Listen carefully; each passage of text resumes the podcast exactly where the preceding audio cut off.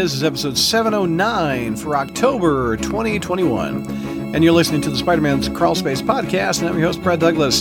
That opening song is from uh, a C- ACIW Alexa, and she is doing a violin cover of the No Way Home theme song, which includes a little bit of the 60s theme song from the Spider Man cartoon. Very cool cover. I like that uh, rendition of the Spider Man theme song. Before we get to the episode, I want to thank people that made it possible for you to listen to it. They logged on to patreon.com slash crawlspace. And this particular episode they've had for two weeks. It's just one of the many perks that you get by being a member and helping me pay the bills.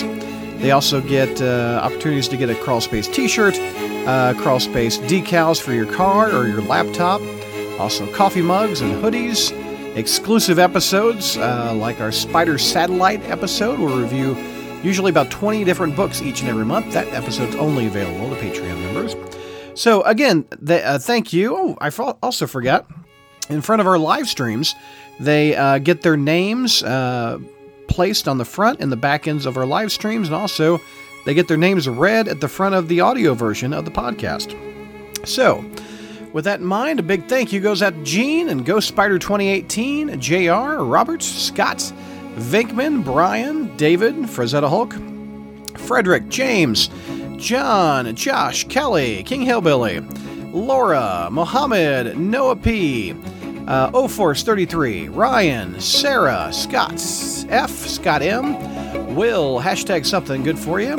We've also got Dala, AJ, Andrew, Bob, Craig, Dow, Datboy, Donnie, Avengi, Jeffrey, Gru Comics, Halfskimo, Ira, Jay, JB, Jared, John M, Curtis, Matthew, Michael, Mitzi86, N7 Stormtrooper 22, Nick, and Patrick, and we also have Ryan and Sailor Sega, Stephen, Stuart S, and Symbio Bro, Toby Z. So again, thank you to each and every one of those members for supporting our podcast, and hope you can sign up and help support the site and get some exclusive perks like I just mentioned. Again, it's at patreon.com slash crawlspace. All right, let's begin to wrap up Nick Spencer's run on Amazing Spider-Man. Hey, Crawl Spacers, welcome to our ASM review show, uh, ASM slash Sinister War review. Let's introduce the panel that we've got tonight. We've got Dark Mark in the house. What's going on, Mark? Hey, hey, how's it going? Going good. Happy Saturday night talking comics. Yeah. and we and we have George. What's going on, George? Uh, trying to stay cool uh, while it's uh, September here in Texas, and September in Texas means it's still uh, hotter than uh, than Satan's marbles. True, very true. Uh, speaking of someone who's hot, Jr. What's going on, Jr.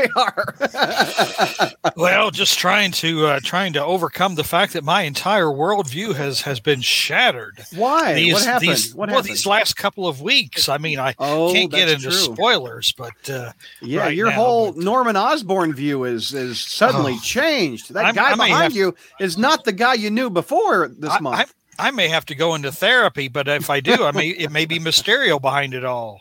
Oh wow! It was Mysterio all All along. along. That's that song won an Emmy, by the way. Did you see that, Brad? It did. I did. Very cool. We also have Kelly. What's going on, Kelly? Hey, I was almost like wondering if I was just gonna stay stay backstage the whole time. Nope. I'm one by one. We it was the best- Kelly all all along. along. It was Kelly all along. There you go. uh, we also have Javi going to join us soon. Uh, he looks like he's running a little bit late. Uh, I got a little bit of housekeeping uh, to go over before we start these reviews. Uh, we had a nice. I don't know if you guys, uh, the viewers, log on to our Twitter much. Uh, it doesn't have as many fans as we do over on Facebook, and uh, I try to stay off Twitter as much as possible. Yeah, I'm. I'm more of a Facebook dude. Um, but uh, Crawlspace 101 is our handle over there. And we got a nice uh, note from a man in Italy, and I'm going to pull it up. Uh, he says, Hey guys, I was just listening to the 703rd show and almost died laughing when Brad predicted that Spencer was going to tackle Sins Past. Can't wait to hear the gang what your thoughts are about how it was handled. Personally, I think it was handled really great. Love the show. And I wrote, Thank you so much. So look, I got one right. It only took how long? It only, only took yeah, only took over a decade. But well, it took more than a decade for me to get one right. yeah. Uh, we also have a voicemail line, Oh, and someone left a voicemail, and they have a question for us. So I am going to pull that up right now and play it. Hey, Crawl Spacers. My name is Brian, calling from Connecticut. Oh, hold on a second. Hold on. Wanted to say I absolutely love Of course, I messed it up. Okay, here. let- Let's get Brian going back. I can barely hear it. Now you should be able to hear it. Hey, Crawl Spacers. Is that better? My name is Brian, calling from Connecticut. Just uh, first and foremost, wanted to say I absolutely love the show. Uh, been listening since probably 2016 now is when I discovered the show. Um, haven't stopped. Uh, Awesome. One quick question. Kind of curious what happened to all the old episodes, or a lot of the older episodes on uh, Apple Podcasts, or whatever it's called these days. You used to do uh, uh, annual listen through all the older stuff. Annual listen through. Wow. of. So maybe you can let me know. Take care. Hopefully, I'll talk to you guys soon. Okay, so thanks for leaving us that voicemail, Brian. Here is the answer to your question. So let me get this window open. And Wait, what was the question? I was having a hard time hearing it. Oh, you couldn't hear it? It was uh, where are the older episodes on Apple iTunes? Ah, Uh. It was only showing a hundred or something like that, Mhm. and he couldn't figure that out. And I saw, I, I after he left that voicemail, I uh, figured out that um, I had a setting or something on my host for the MP3s that um, it only had 100 for some reason. So now there are more than 100. Now there are 700 plus. So, how do you get to the old episodes? So, I am going to show you. So, let's go to the crawl space over here. Let's blow this up. And if you click on podcast right here, and you click on Crawl Space Podcast Archives, the drop down, it takes you over to my host, which is Podbean. So SpidermanCrawlspace.podbean.com. And 712 episodes are ready for you to download. Uh, going back to 2006 of August. They're all up there. Are they not all on? Um, um, I'm blanking now. Music app starts with a P. Pandora? Podbean. Pandora. Pandora. Yeah, yeah, they're on Pandora. They're on all the um, podcast servers. Um, it, it- I'll, I'll go back and show you that, but first, let me uh, give the phone number if you want to leave us a voicemail or a question like Brian did. 417 986 3338 is our phone number. Uh, if you look, I added a little something to the front of the. By the way, thank you to Neil for putting a new uh, logo up there. I think it looks kind of slick. SpidermanCrawlspace.com with the new logo. But if you go over here on the right hand side, uh, these are some of the more popular podcast apps. So that's the direct link to the crawl space on Apple Podcasts, Google Podcasts, Spotify, Pandora, Apple Music, iHeartRadio, Podbean. You can talk to your Amazon Alexis or Ale- Alexis. That's the wrong Amazon Alexa and say, "Play me the crawl space." I love Jr. And that might get you there. Uh, Player.fm, Listen Notes, and Stitcher. Those are just some of the many that you can listen to and uh, hear the show. So, Hey, scroll up there a little bit, Brad. yes, sir. What's up? Just Oh. a little oh. bit more. A little bit more. Yes. A little Is bit more. what you a little bit more. A little bit more. What are little we what are we looking for? Look a bit more. Have Oh, you never oh, been oh, to oh, oh the Go back down. Go back down. Go. We just went right past it. You gotta get back down. Okay. Yes. Oh, the cobweb. Oh, there we go. Look at that. That Tom. Yeah, that looks like a good one right there. You know, Yeah, I'll check yeah. that one out. That that cobwebs there when I get off the podcast there. So yes, check out Mark's article. Every month he does a cobwebs. By the way, this I have a funny story. I I'd never seen this comic before. About ten years I was in Chicago at the Wizard World Chicago Comic Con. Saw this for sale, and I went over to Paul Jenkins. I'm like, "Did you see this?" He was like, "Spider Man's talking about safe sex," and and he was like, "No." He was like, he, he went over and bought one. So I bought one. Paul Jenkins bought one, etc. But if you want to hear Mark's take on it, there you go. It's on the site now. scroll back down. Wait, wait. Scroll back down. No, I'm sorry. I haven't said scroll. Go, go. Scroll down. Scroll down, Brad. Scrolling down. Go. I am. Stop. Look. What the hell? I, I leave the no hell? stone unturned, George. No Yes. stone unturned. You I gotta gotta, love it. I gotta go read this now.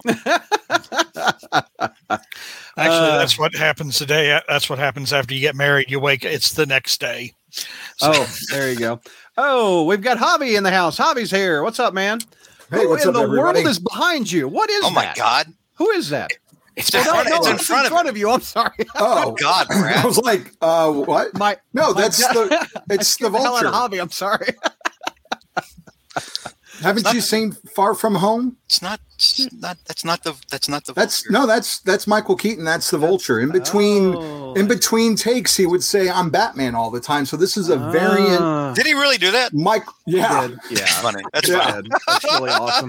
because you know when you're beating the crap out of Iron Lad, you have to say that you're Batman. So he's probably So- like on the set, like uh, like with Holland, and maybe somebody makes a blooper or something, and then he goes, "I'm Batman," and then Tom Holland Yeah. said, "Yeah, that's funny. That movie came out the year my parents were born." Oh,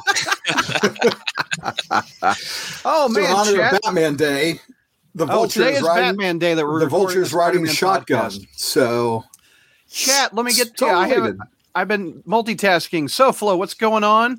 Mr. Comics 89 says, Crawl Spacers, uh, since the 15th anniversary show, I've gone back to listen to the very first podcast started listening. I'm currently at 113. Oh my God! Woo, you were in for a long journey. Wow. Keep up the excellent work. I mean, I mean, think of like how many. That's like ten years. He's going to have to like listen Mm. from from that point on about how bad Spider-Man sucks during the Slott years. Well, I mean, the 15th anniversary was last month, so it was all. I mean, now, now, now, those were funny. Those were funny episodes. Don't They get me were. wrong. But Yeah. at the same time, well, I mean, if he's doing 100 a month, he'll be there by hundred a month. I don't know. God, I, I was so the- young back then during those episodes. No, Good. God! the good thing about it though is like we had to live 10 years of Slott he can listen to it all in like a compressed In a month. you know so. month month and a half so it won't seem as bad Oh, no doubt. He, he's binging the crawl space, which is Yeah. that's fun. Number number one thirteen. When I still had hopes and dreams. Uh, SoFlo didn't like ASM 73 of his very contrived. Can't wait, can't wait to hear what the crawl space thinks. Uh, let's see. Be Rich, my friend up in Kansas City. What's going on? Venkman in the house. Hello, hello. What's going on, my friend? Adams says, hey, everyone. Uh, Power Packers. Uh, that's Ryan, isn't it? No, That's not Ryan. No, no, No. I'm I'm confused. I'm that's not Ryan. But uh, can't miss this before work. Uh, Chris is in the house. Evening webheads. Hey, how you doing, Chris? Uh, yes, Hornacek, you can make a shirt that Brad was right. well, why Uh, would you? Lord have mercy, my wife won't buy it, but uh, On the, on the on the back, it should say that one time. that one time in fine print under the pocket. Uh, Gary in the Frozen says, "Can't wait to hear Jr's thoughts on issues. This is why people are here, Jr. They want to hear your your uh, your thoughts on the Goblin." Venkman is posting over on Twitter, just cause. Uh, Soflo says, "Jr. George and Dark Mark, I'm blessed. What about me and Kelly?" I, What about what about Avi? yeah. Wow. So so so the, he leaves like the rest of the show. He singles three of us out, and then Brad's like, "Well, what about me and Kelly?" And then Brad sing, thought he like, said leaves Javi. Javier and- Yeah. Leave, leave SoFlo alone. SoFlo is call spacer of the of the week. Javi, I'm so sorry. The Batman. i mean i was already like just languishing waiting for brad to accept me but he Well, was talking was about moving- the podcast I'm sorry, Javi. I'm Yeah. sorry, Javi. so that's okay If it if it's any consolation, I'm suffering as well. I have to I have to sit next to uh Mark. dark next to mark Dark Mark here. Yeah. Yeah. Annual listen through. That's commitment. It is indeed, Venkman. Yep. Uh, Adam says the Apple Podcast app has been sucking. Okay. yeah Uh, Yeah, gotta- Yeah, gotta- it's. I, I think Apple's just completely done. I don't, I don't even think they check the iTunes anymore. I think they're just like, ah, you know what, we're over it. We're the we're, we're, League- we're into we're into surveillance now. We've moved on from the entertainment. League of Ordinary uh, Geeks. Our friend is watching from UK, the UK. Oh, Uh, hey, what's going on? Why does everyone Oh, everybody? University cover- of Kentucky, right? No, no. University No. of Kansas. every cover recently looked the same. Did no one mention this to Bagley? Hmm.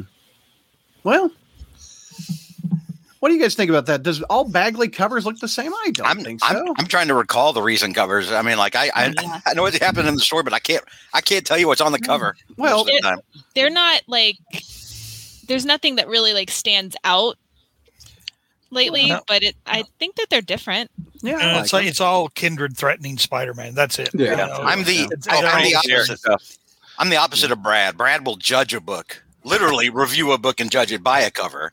And I'm like, I don't even, I can't even tell you what's on the cover. I it's a can't remember. first impression, George. It's what that's a first impression of a comic. Uh-huh. There are so many variants though from the big two that I mean, it, you get lost. Like I don't know if I bought a comic or not anymore just by looking at the cover because, I mean, this month they've got Miles Morales 10th anniversary covers. Yeah. They've got villain covers coming up, and then but that's like on top of like other things that they're doing. So, and that's just Marvel. I mean, DC's got a minimum of like two covers for most of their comics. It feels It's like. very true. Like when you say ASM 50, you know there's Spider-Man walking and and Peter in front. You you know these famous covers. ASM 300, you know what that looks like. yeah. You you knew you know what ASM 1 looks like. You know what various you can't tell me what issue 703 looks like because there's 15 variants of it. Well, which ASM 73 are we talking about? Yeah, Are we know, talking about exactly. Volume one, 2021? two, three, Yeah, which, Yeah. which volume? Yeah. Yeah, that's Yeah. a good point. Gary and the Frozen has a Brad and Kelly appreciation post, and Thank Javi's you. still left out of that one, Gary. Oh, no. it's all right. It's all right. God That's because I'm hidden behind the paywall. No one, Oh my no one knows who I am. Yeah, that's what happens when you come in last. You know, I mean, Yeah. Mr. Comics, uh, he's the one binging. He goes, uh, I'm I'm also thinking, when did George come on full time? I want George versus Brad smack talk. Sometime, uh, whenever you get around to the episodes with omit, because Omit, okay. that's when I started. I think that's when I started like filling in as a guest panelist when people Mhm. were out. Yeah. Um, and then after that, I mean, What, like what I- year is that? What year is that? 2000 2010, 2009? 2010 maybe Okay, 2010 and then i think i became like uh like full-time uh at some point like around 2011 i'm gonna say i can't remember for sure lots happened since then but i think that that's probably correct but uh but yeah as of omit i i, I just started doing like uh like guest spots here and there walking on like steve martin on the tonight show um Yeah. you know Okay, here come the Javi fans. Power Packer says, Javi's here. Javi's here. Thank you. Ho- Thank you, Gary Power says, Packers. Javi is my hero. I love his Ron Frenz commission. I do too. Thanks, Gary. I, I do you too. All right. did Are you we- do have you bought any new uh funko pops Oh, I was saving that for later. Isn't that, Were is you? that more of a satellite thing? But I bought one today because of Brad. oh. well Oh, i remember well, the last time i well, talked to you you were like you were like trying to wean yourself off of it Yes. Kelly yeah, and I and talked him into Spider Girl. yeah Yeah. yeah since since spider girl i've only bought one and that was like i feel like that was two or three months ago that we put in that pre-order It still was. hasn't Yeah. arrived yet Where is it? Yeah. Uh, they're not coming out till about November. Oh. Javi's Javi's got so many Funko Pops. It doesn't look like a, like a fan display. It looks like a warehouse. if if i accidentally slide this way i'm gonna die under a mountain of funko pops That's i'm gonna knock we into the go out. shelf and it's all just gonna end right there very tragically R.I.P. P.O.P. Hey, that Yeah. would really boost the ratings, though. Can you imagine that? We could really market that. right Oh yeah, you become an urban legend. Like like That's in ten right. years, people will be on ob- obscure sites, and there'll be like like really bad video of like that like this tiny of you getting killed by these Funko Pops. Funko Pops. and Probably with some sort of- that clip open up the crawl space tiktok and that can be the first video of just Yeah. Probably with boxes like falling over and over Yeah. probably with like teenage edge lord cutting music, just kind of looped over and over Yeah. again. Yeah. We get a still image of right before they hit, and then make into a beam.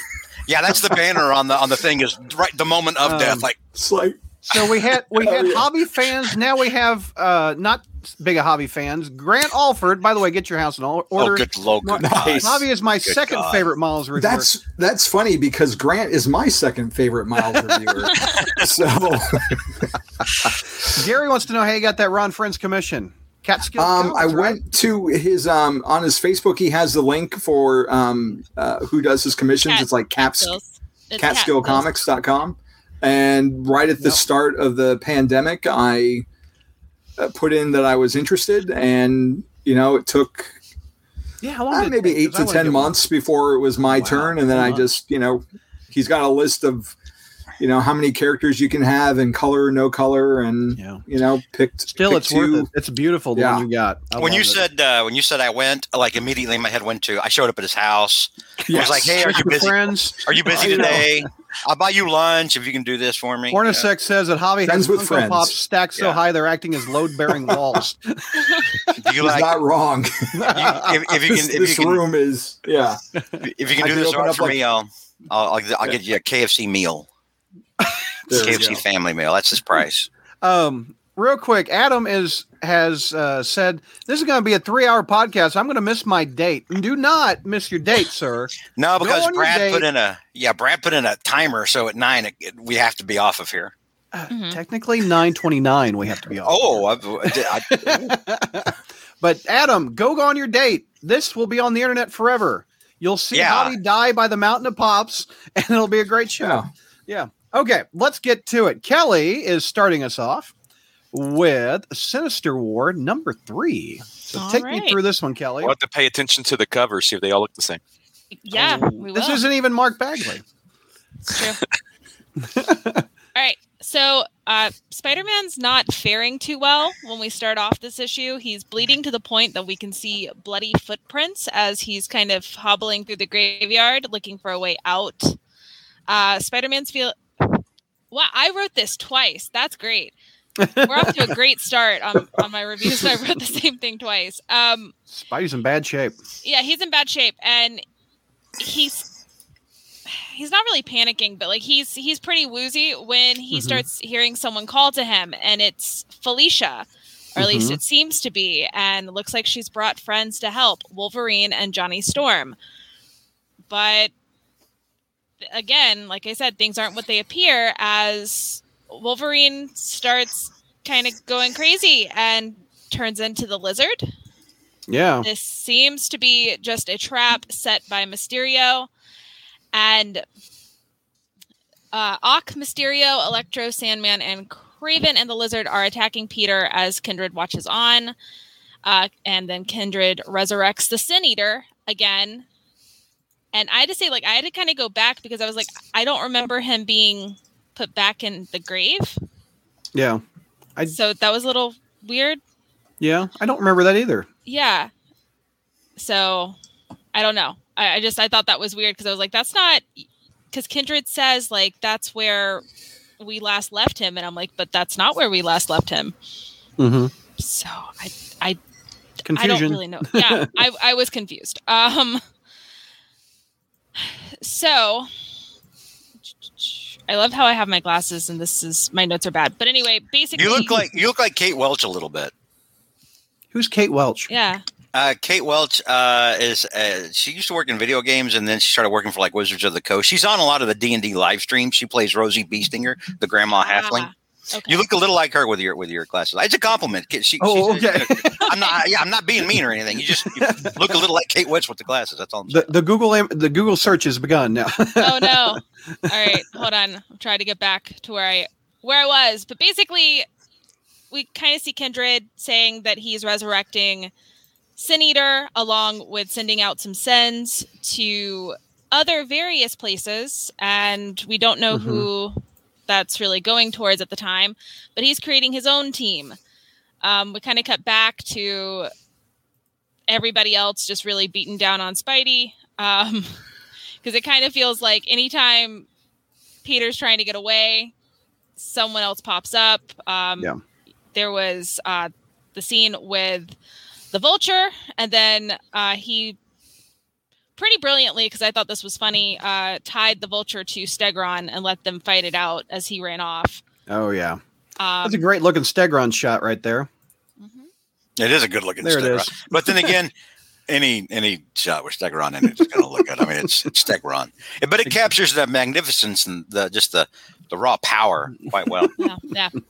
Um, especially when he's bickering with the vulture. Well- Yeah.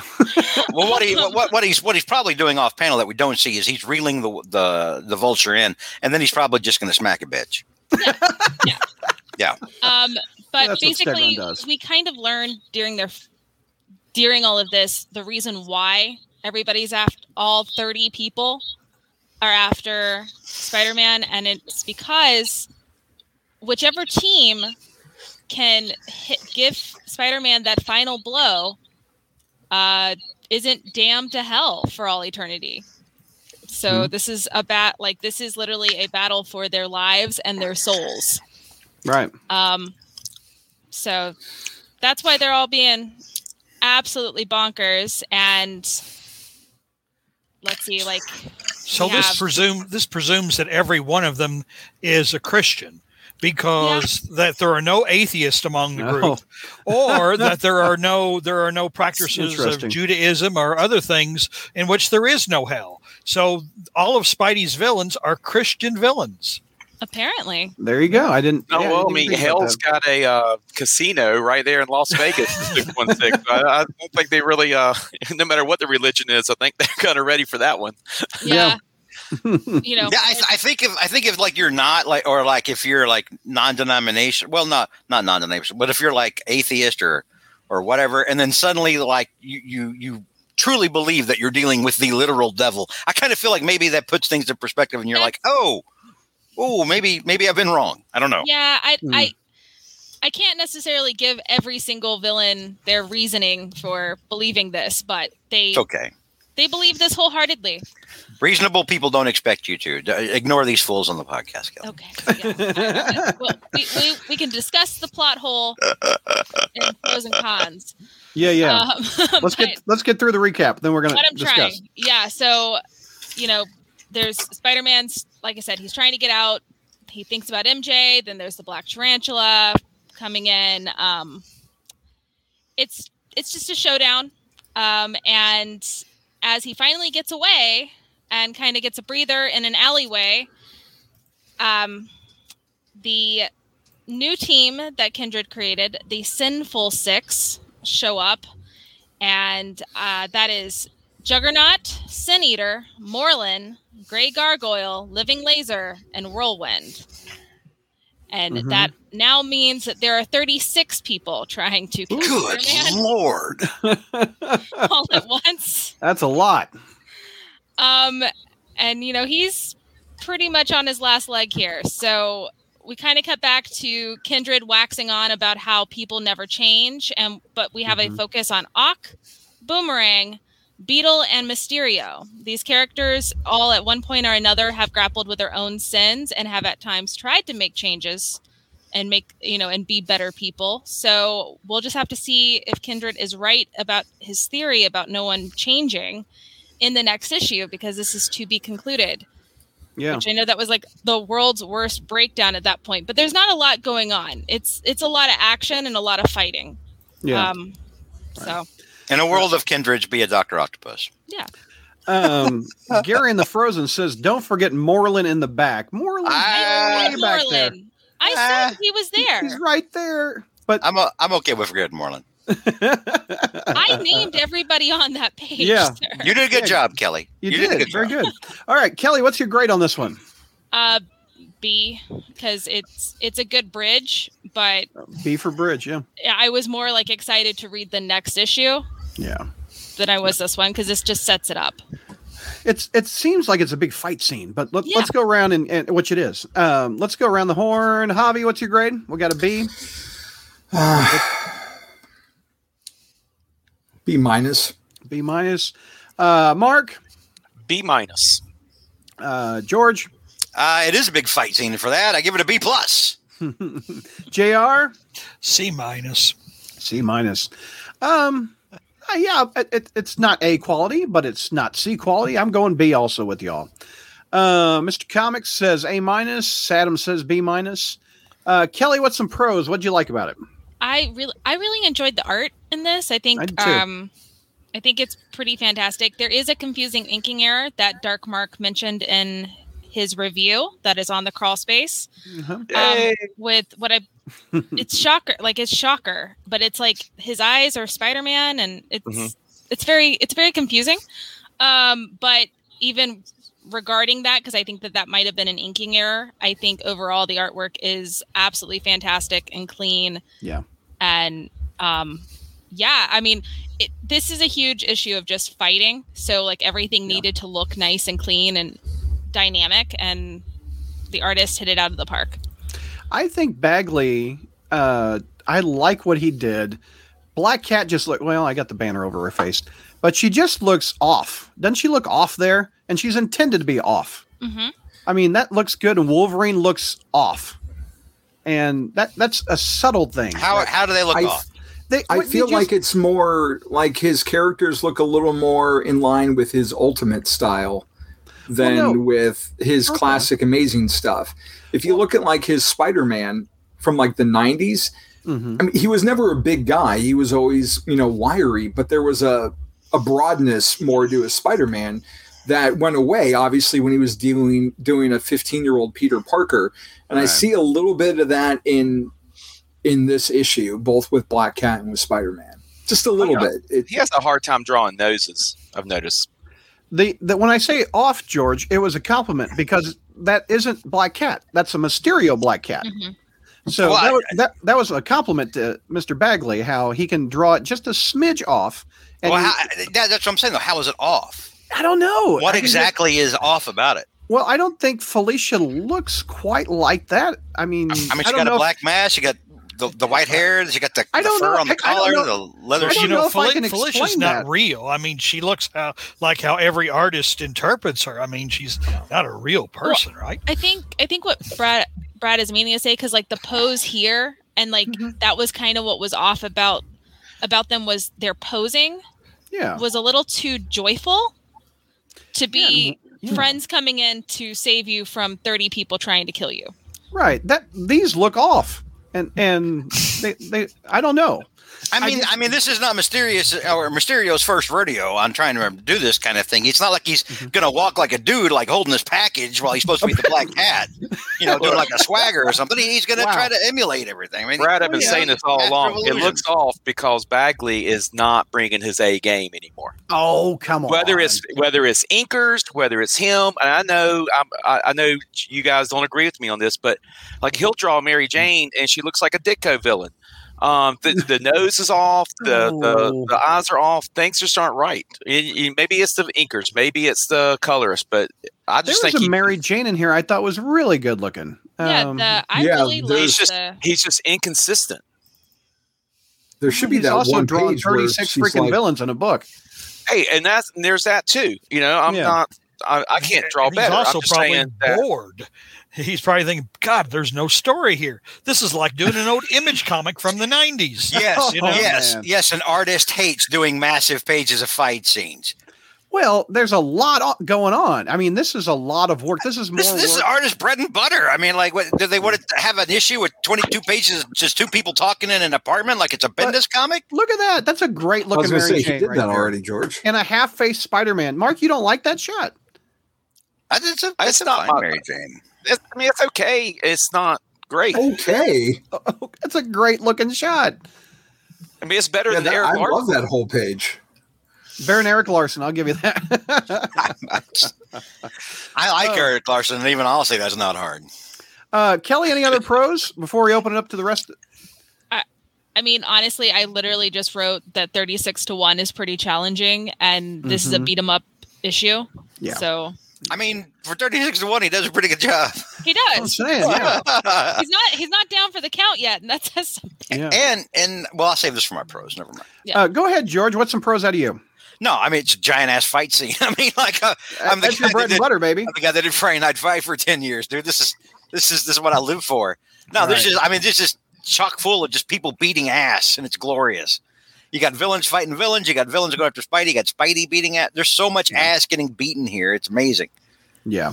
and uh it, so I, I really enjoyed it. I mean, I just I flat out loved it. Um, I loved uh, the moments where like he starts, you know, like uh, uh, using some of them against one another, like the way uh, Kelly had mentioned, where you know he kind of tethers uh, the Vulture to Stegron, uh, and then has them dealing with you know Yeah. the, each other while he while he heads off and you know tries to do something else. So it it um, I like those moments 'cause that's one thing that like.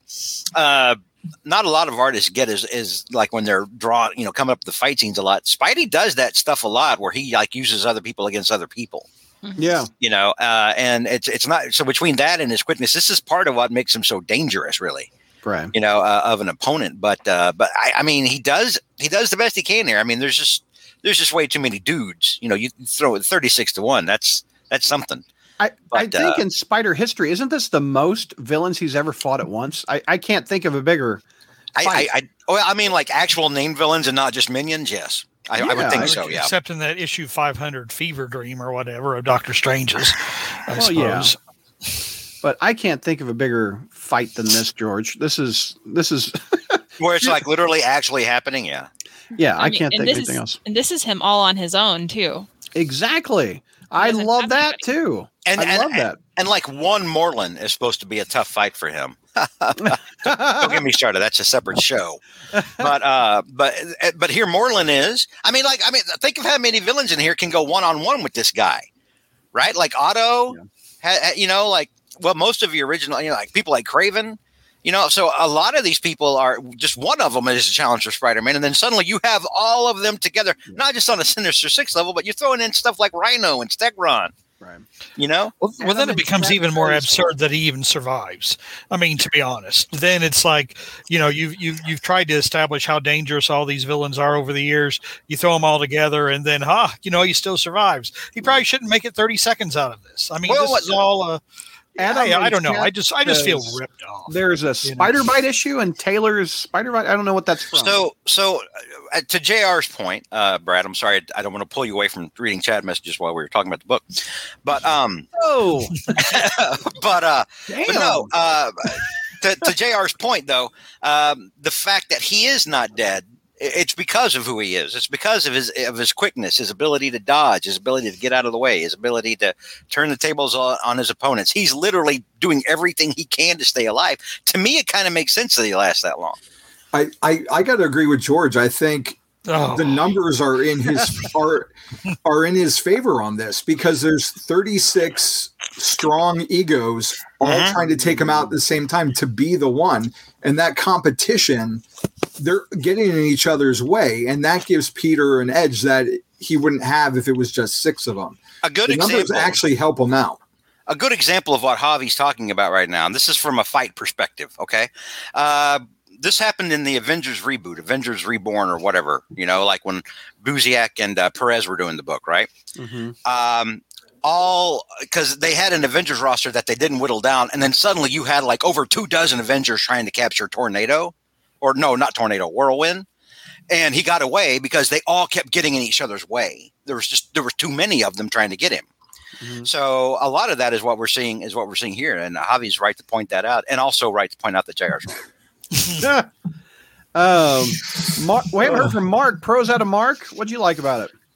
it's the same thing as Javi. Um, I, I like the fact that uh, every every time somebody was getting the upper hand on them, somebody else got in the way. Uh, so the numbers were, yeah. What was the bad thing was also the good thing. I thought it was clever. Okay. Uh, Mary in chat. Can I go to chat now, George? it's. Can I have permission to host the show? it's fine. It's fine. I was just in the middle of making a point, and you're like, "Okay, let's go to chat." That's cool, George. But hey, what?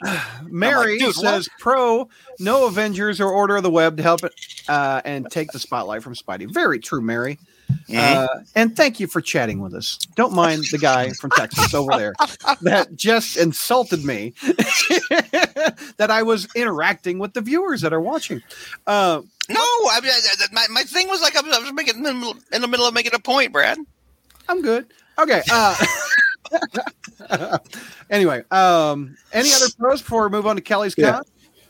Okay, go ahead. Javi. Boomerang's Boomerang's run was probably outside of some of the Bagley panels. That was probably my favorite part Hmm. because uh, of you know we're at issue 73 74 whatever and he's been like a constant presence and we've seen boomerang go through a character arc and this was the start of something really big for his character um just the fact that he you know wanted spider-man to run and then he kind of covers it by Um, like oh he got that- my boomerang Is that the next issue? That's no it was one. it was this one yeah I don't. I didn't have it in those notes. I have it in the next No, issue. he does it in both, but the it- boomerang one is in this issue, or the, where he Okay, goes, "Oh my gosh, my boomerang blew up." Okay. Okay. Spider-Man hit the button on click my boomerang, and so he gives him an opportunity to to run away. But then the big Yeah. thing, the big thing is next chapter. Yeah. But Right. like this is like the little inkling of where he's gonna go, and that Right. that little morsel is what I kind of hung on to with just you know the big fight Yeah. was that there was we're seeing the beginning of the payoff to their being roommates and becoming friends. Well, yeah. I mean, Yeah. it's um, it's there's a clear writing device, especially at on on the last page at the end, where here's the villain's folly as he's kind of explaining to the audience his big evil master plan essentially he's underestimating the fact that people can actually change and his Yeah. his version of what he thinks is human you know the human condition isn't always the case and that's kind of what we're alluding to in this big conclusion for um, the next issue Yeah. Okay, uh, Cons Kelly, what what didn't you like about the, what kept us away from an A? Uh really just I- I think ultimately it's just it's like as much as yes, the big action scene is needed and it's great, there wasn't a whole lot to it beyond that.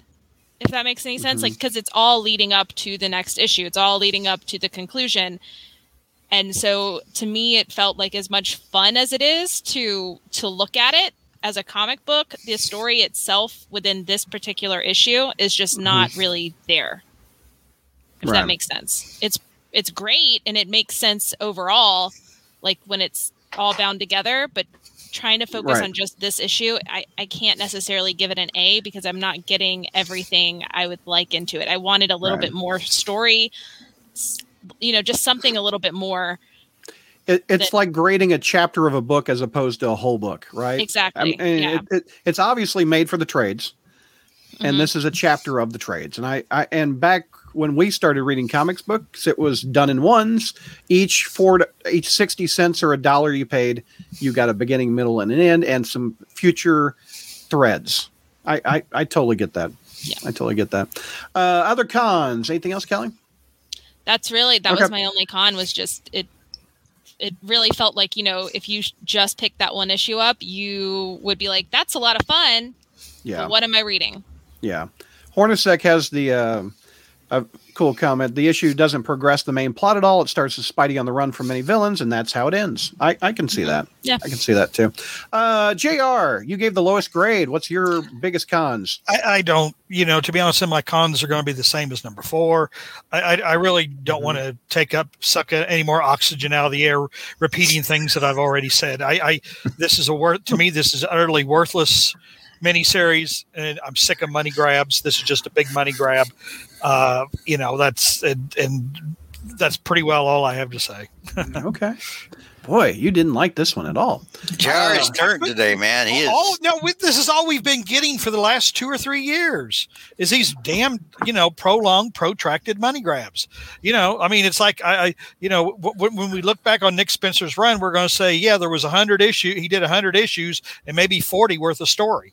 You know, that's going to be the, the the verdict. You know, so anyway. I'm going to look back at Nick Spencer as the guy who cleaned house a bit. and, Yeah. and and and we will get into that in, with the next issue.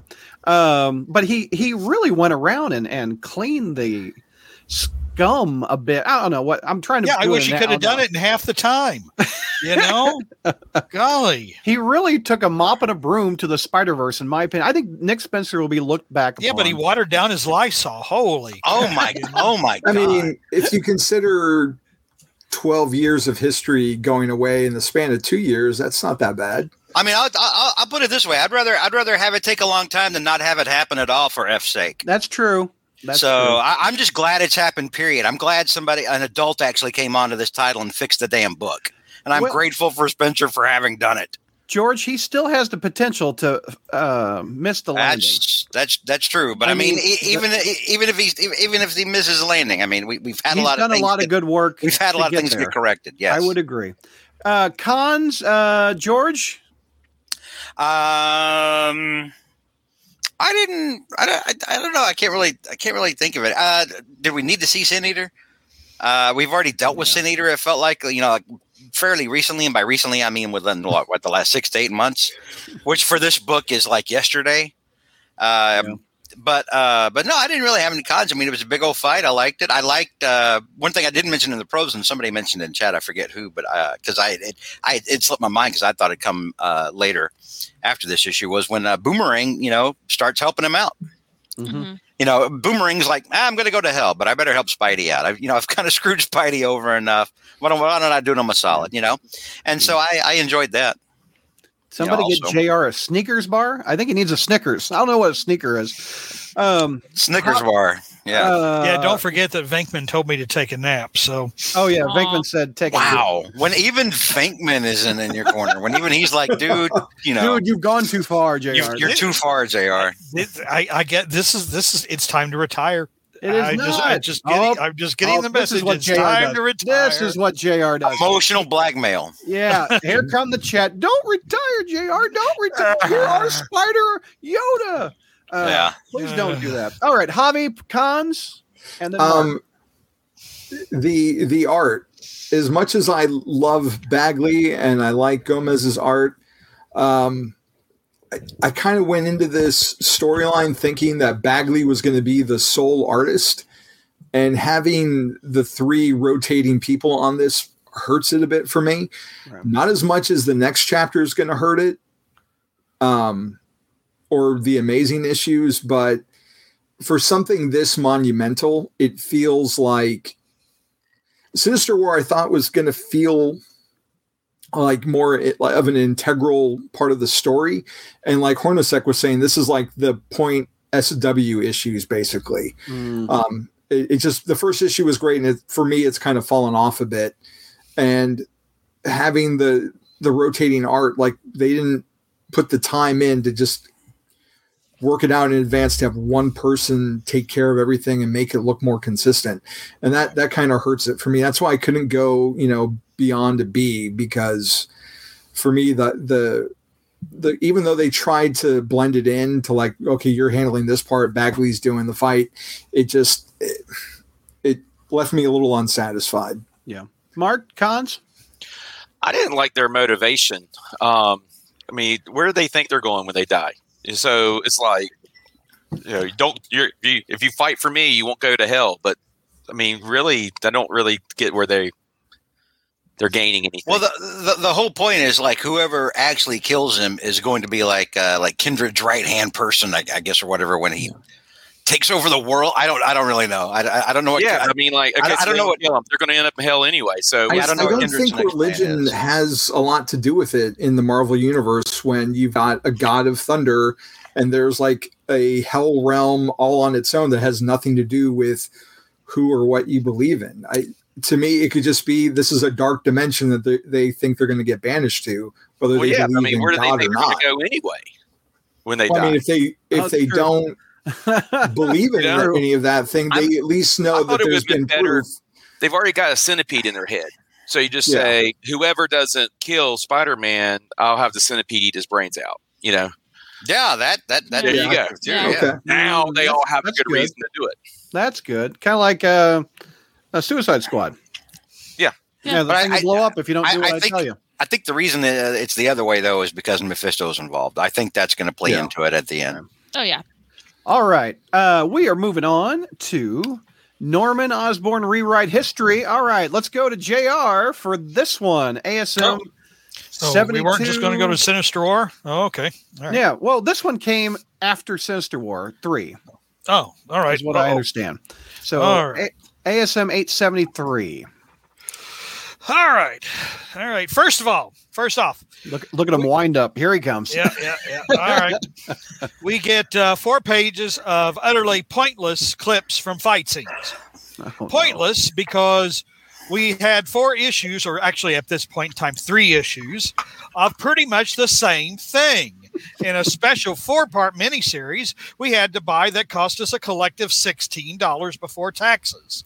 Okay. And yet, so if we wanted all these fight scenes, if, you know, so we had four pages of fight scenes that we've been getting in this four part miniseries instead of story. And we get like narr- we get like two words of narration per page, you know. So, all right. So anyway, so we're already lulled into a, you know, we're already lulled into a stupor before the the story begins. Uh, anyway, but let us not dwell on Marvel's continuous prioritization of commerce over storytelling.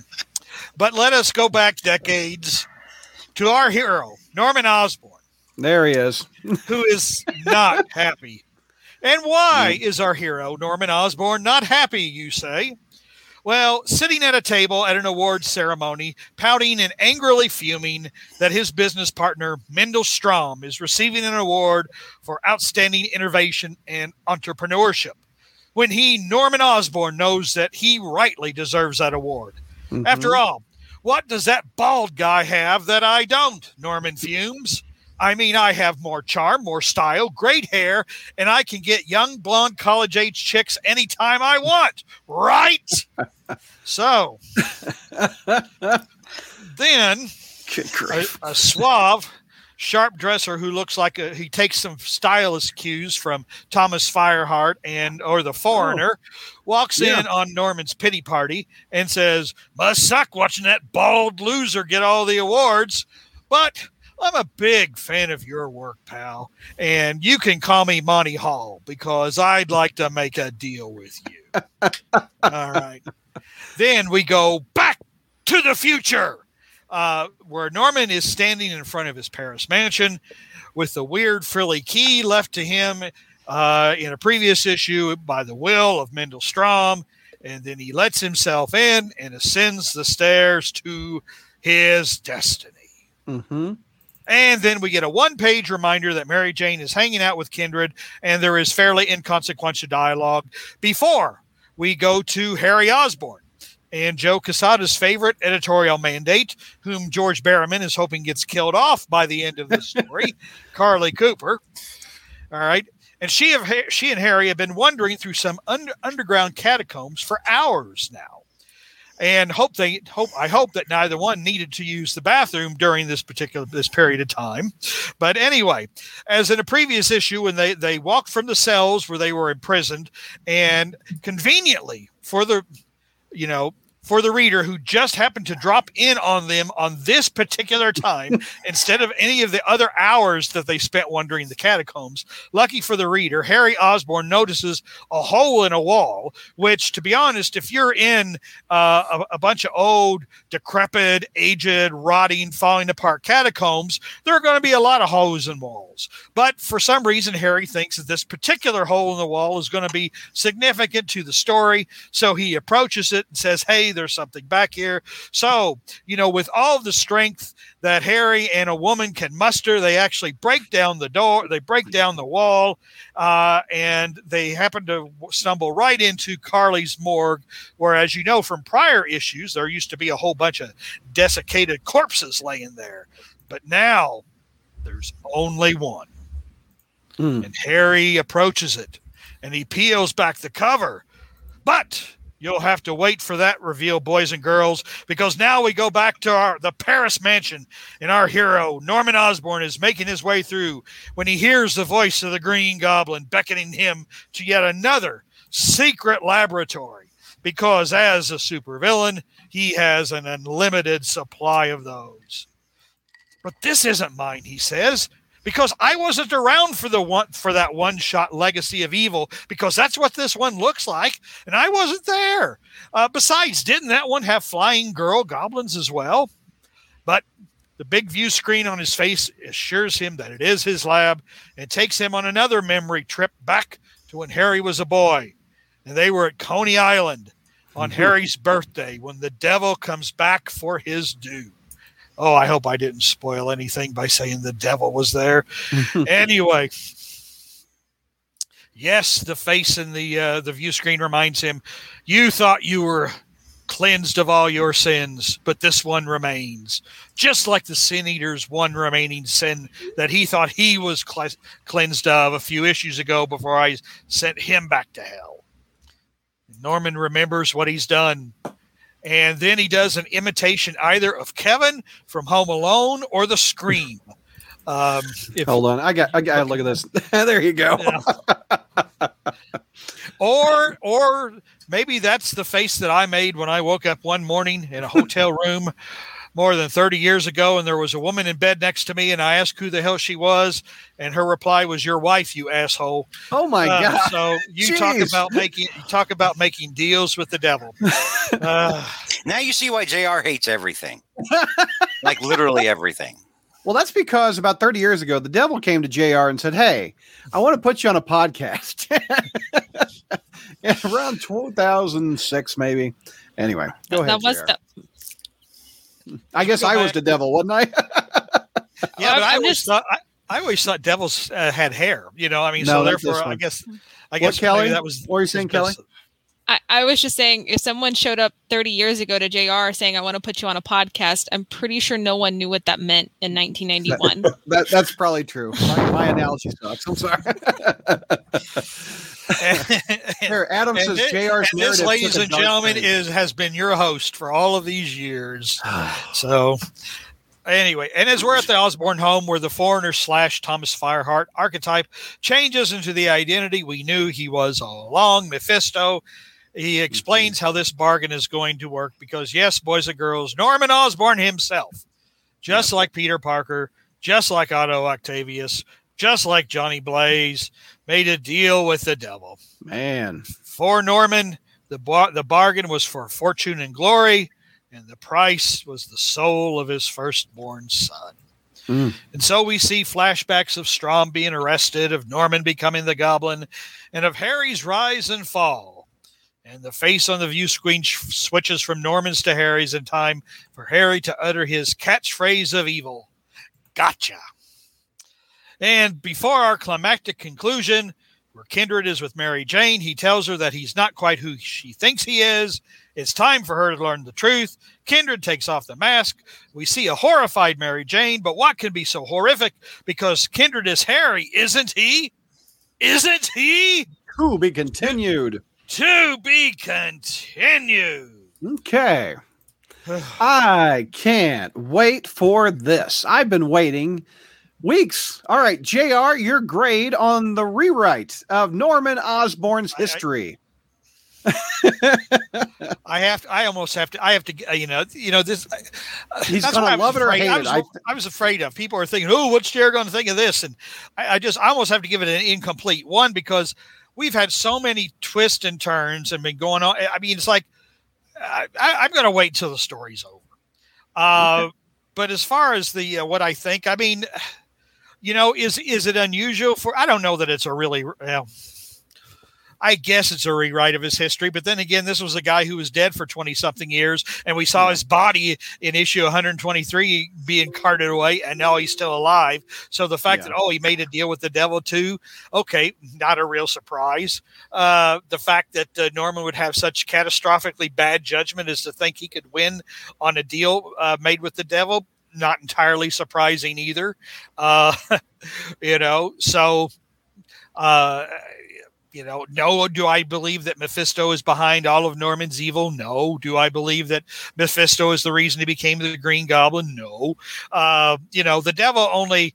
I think the de- I don't think the devil necessarily does anything for you. I mean, I think that's part of what the devil's uh, the devil's gig is. You know, the devil is like doing business with the Chinese government or whatever. You think you know, you think you're bribing them uh, uh, to uh, you, you think you're bribing them and they're going to give you what you want, but they won't and they don't and the devil does you know so you know that the, the fact you know i think people expected me to have some kind of uproar you know and uh, it's just no it, it just it's just oh to be honest I, I almost i'm almost numb you know almost numb to it. Uh so i give i give it an incomplete. I, I just want to wait and see how the rest of the story unfolds.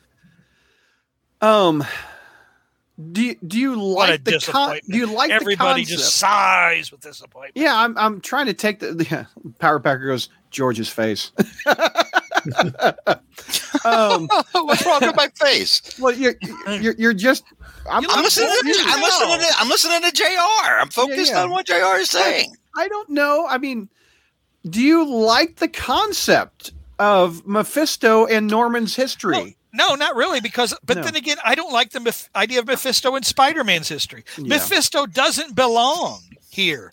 Spider-Man is a story about you know scientifically based superheroes. You throw an occasional horror element here just Mhm. to jazz thing up, but the devil does not belong. The devil does not belong, but he's here already. And the reason Mhm. he's here is because Spencer's trying to unwind something Yeah. else that he didn't belong in Yes, so that's the true. fact that and, and- to be honest here's i mean here here's here, here you can bring in all kind of analogies this is Hmm. the thing i mean here's another way in which peter and norman osborn are not as different as they appear to be or as they think they are you know i mean it's like they're both capable of the same catastrophic bad judgment uh and um but I, I my question to you, which I've Oh. had, I've wondered, do you think this makes Norman less special?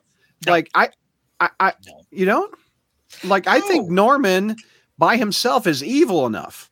Right. Uh, by himself, he doesn't need the devil. No, he but, doesn't. But I understand why. I agree with what you said. I understand why the devil is in the story. Uh, do you think Norman would give his? Does this explain why Norman has been so mean to his son throughout the years? No. Does this help that at all? No, No. no. You know, it's it's kind of funny. I'm almost compartmentalizing it. It's almost like I almost look at the. I'm starting to look at this as fan fiction, which in a way it all is. It's like, for example, if I'm the next writer of Spider-Man, I'm going to ignore all this. You know, I'm going to pretend it didn't happen.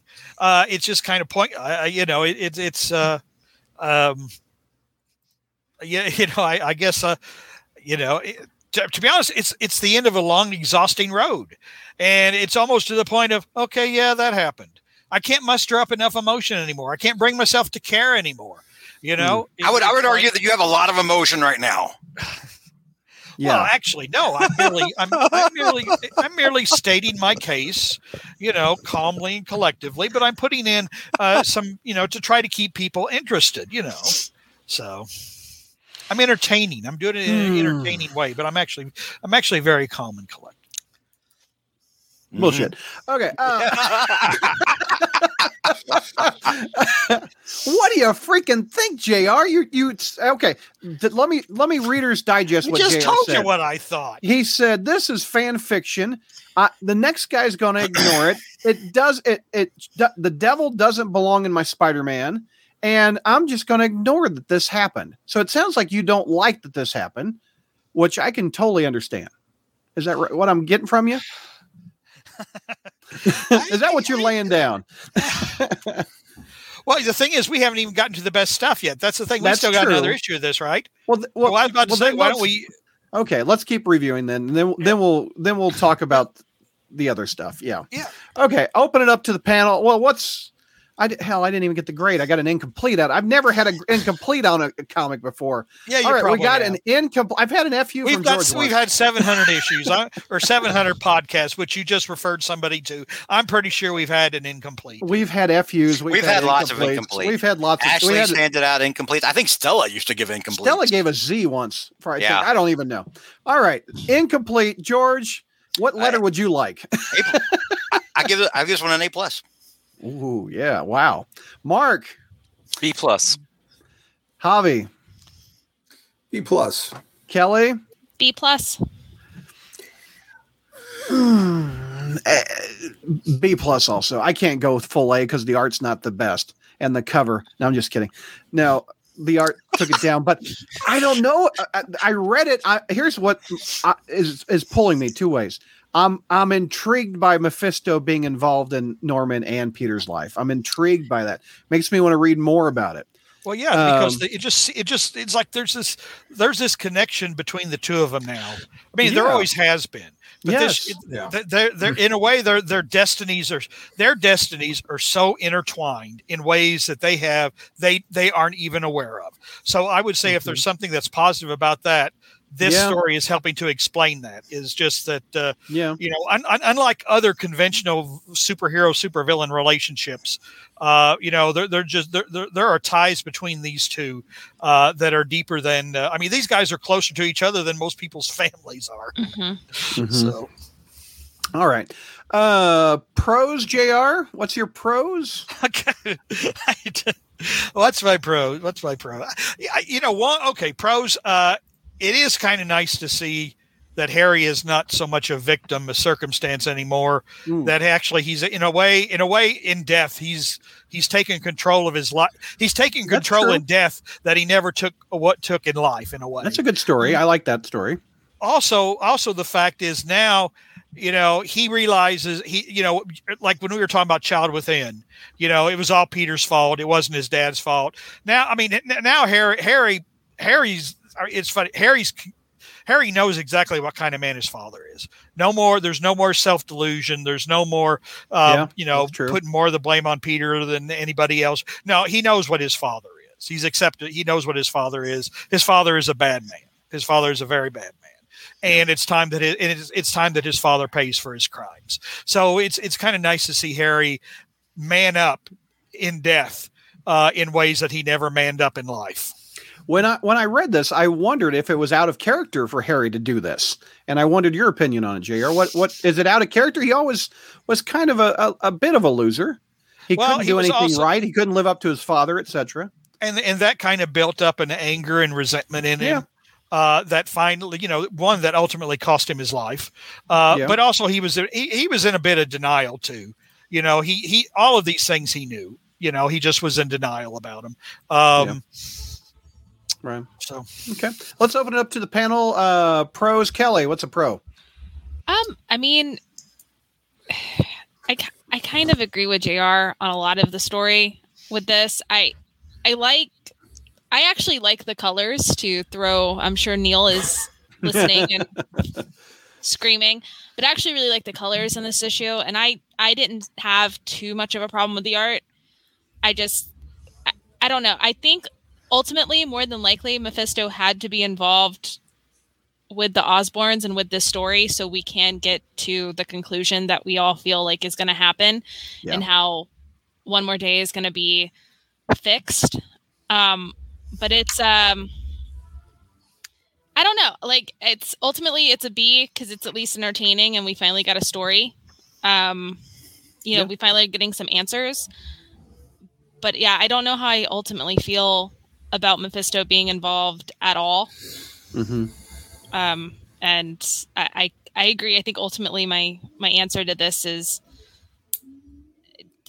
Incomplete. To be continued. yeah incomplete, Yeah. but also just more like Mephisto shouldn't be like the devil shouldn't be in my Spider-Man comic. True. It it it, it was ten years ago, so I, I can totally understand Spencer doing this route to try to fix it. But again, he could flub up seventy four. he could totally mess it up. Uh, Javi pros.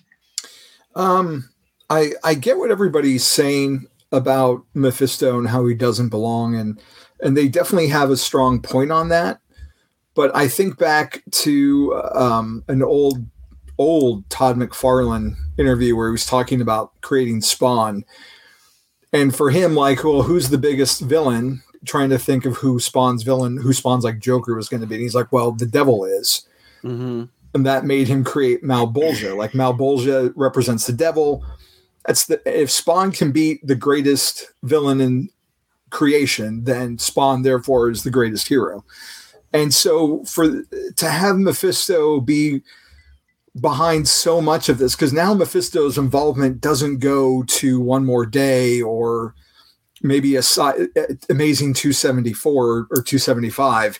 It it goes back to the early 60s now um it kind of makes him like you know the retcon he's like the architect of a lot of stuff Mm-hmm. for spider-man and one of the one of the problems that i've had with this title since one more day um is the fact that peter made this deal but nothing Concert. he didn't get the repercussions of it he didn't get Yeah. the johnny blaze saved his dad and then his dad died of cancer a week later so that's always been an issue with me and i because it's batman day a year or two ago i, I did uh, a podcast on the batman book club where i talked about batman rip and i mentioned in this story there's a character dr hurt who's kind of trying to pass himself off as the devil and trying to tempt batman to join his side and why i love that story so much is batman like does not compromise.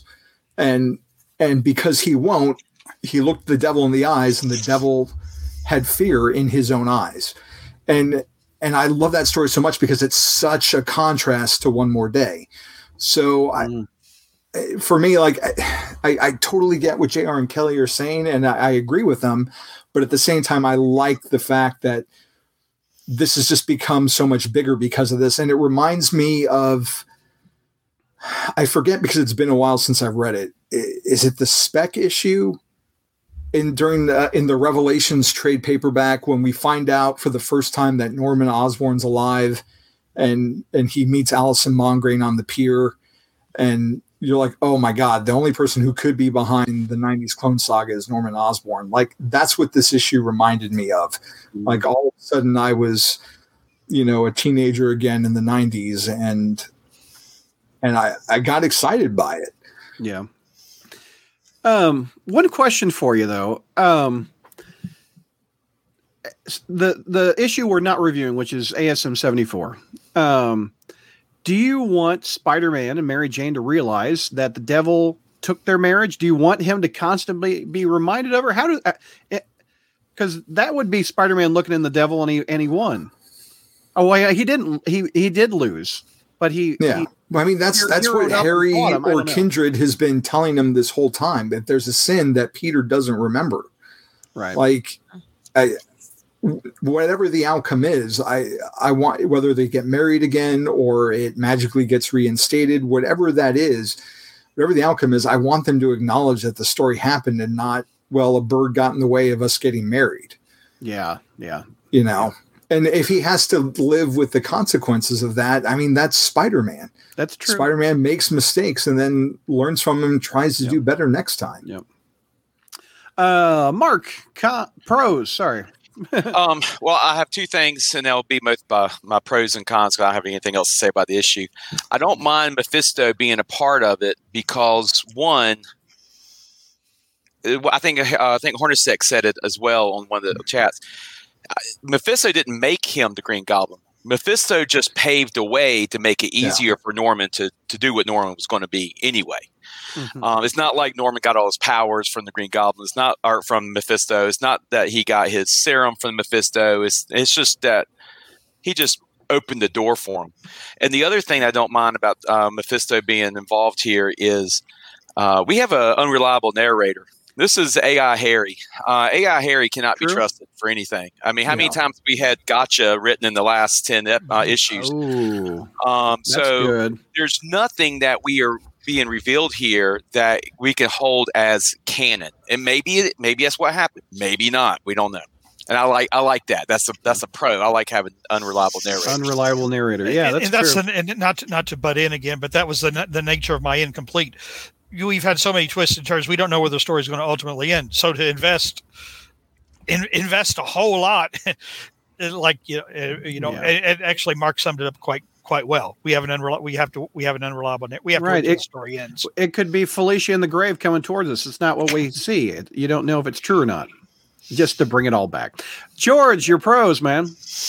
All right, so um, I do agree that yes, let's get Mephisto the hell out of our Spidey comics. True. At the same time, I think that this is happening so we can get Mephisto the hell out of our Spidey comics. Yeah, I, you see I what I mean? Because I mean, you at the end of the day, you got to fix one more day. If th- th- it's clear that's what Spencer wants to do, or is trying to get us to as close as possible.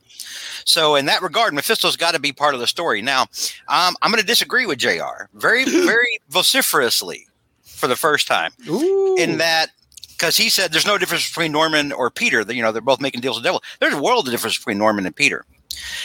Mephisto came at Peter when, when when Peter was was at his lowest moment because of what was happening to a family member. He Mephisto came at Norman in a way that makes sense for Norman. Because Norman is a fractured, shattered, weak little man in the inside. And and so he was that kind of thing is a prime target for someone like Mephisto. It mm. makes way more sense for Mephisto to have made a deal than it than it does for Mephisto than, than Peter to have made one with Mephisto. It mm. makes way more sense on Norman's end than it does on Peter's end. Um, so when I saw that, I didn't even bat an eye. I was like, "Yeah, that that that tracks." you know, especially um, given the track record. I mean, think of how frustrated Norman gets, uh, you know, because he can't uh, he can't take down Spider-Man over over the decades. He's got a better track record against Spider-Man's friends and loved ones than he does against the actual hero. Except, uh, I don't know. I mean, he's never killed him in that regard. Hell, Otto's probably got a better record against Spider-Man than Norman does. You know. Um, so yeah, it, it makes sense to me that Norman Norman would do this, and that Norman would give up Harry, and it explains a lot how Norman's kind of been uh, pretty much like a you know a dick to Harry or or at least you know not putting much stock into Harry. I mean, like for for most of the character's history. Mm-hmm. It for, for me, it, I mean, a lot of stuff suddenly made sense, and I was like, maybe Norman's been like holding Harry at bay all this time because he knows he's got he's not going to be around long, and he's going to go down to down down to Satan Town. Yeah, he doesn't want to get close and feel that. Yeah, pain exactly. What he did exactly, and yeah. and also, uh, it makes sense from uh, the villain standpoint for Kindred. Suddenly, Kindred, you know, he dies. Suddenly, he winds up in hell. You know, um, and and and then like suddenly that makes more sense that suddenly he's aware of what Mephisto did with Peter. You know, so a lot of this to me made sense. Uh, I, I didn't think any of this was was out of the realm of possibility for Norman or was was you know out of character for anything like that. It it made sense for on Norman's side. Be uh, before we go to cons, Mary has a question in chat. Do you guys have theories as to why Mephisto wants Harry's soul, and is this connected to Mephisto wanting Mary Jane and Peter's potential kid, child? Well, I mean, normally, like Mephisto makes de- like with other people that aren't Norman and Peter. Mephisto makes a deal for your soul. Mephisto didn't do that with Peter Parker. He he said, uh, "I want your marriage," and then he Yeah. didn't do that with Norman. He said, "I want your kid." Yeah. So, What Kelly? Yeah. Well, I was just gonna say, like George says, like Mephisto wasn't out to get the potential child at all. Like that, it was the marriage. Right. It had nothing to do with their future, and that's something that like I'm constantly being asked about when it comes to, you know, baby May, or even when someone brings up baby Annie or whatever Yeah. um because a lot of people connect the two and it's like i don't think you guys realize that like that had already happened like the baby was already taken and Yeah. Yeah. norman put him on international waters now i would have liked to have seen you know if we wanted to tie that back was that a part of the deal with the devil What? Uh, Well, what? I don't think they're the- talking about baby May with the potential child. I think when they made that Say deal, he, well, I mean, I, when they made that deal, he said, "This is what would have come from your marriage," and he gives them a glimpse of a daughter. So uh, my my reading of that has always been they would have had another child, and now that child Yeah. will never exist because And they it- made the deal, not a child that was already in existence. do you, Do you envision May as that kid in One More Day? no, No. to me that's I- annie it looks. It looks. Yeah, it looks different. Yeah. Um. What? What's Same. attractive about Harry's soul, though? What? The, uh, what? What? Not why a does- thing. Mephisto's playing chess. Yeah. I mean, that's I mean that's kind of what we're getting at is that he's been playing chess this whole time, and Peter's not even aware, and he's playing checkers. I mean, every little thing then it is a manipulation. You know, you're moving a couple pawns here, a couple pawns there, and you know he's all these things that Norman has done to Peter have worn on Peter over the years to where you know, maybe that helped play into his decision because he couldn't lose Aunt May after losing Ben and Gwen and Captain Stacy and Nathan and just on and on and on and on. Harry, you know, it all built up to a crescendo. Maybe that's part of like the big plan for Spencer's to see that, you know, it it was Mephisto all along. Oh, there you. you, you know, uh, Yeah. Brad, uh, going Yeah. back to Mephisto and, and how this makes sense for him.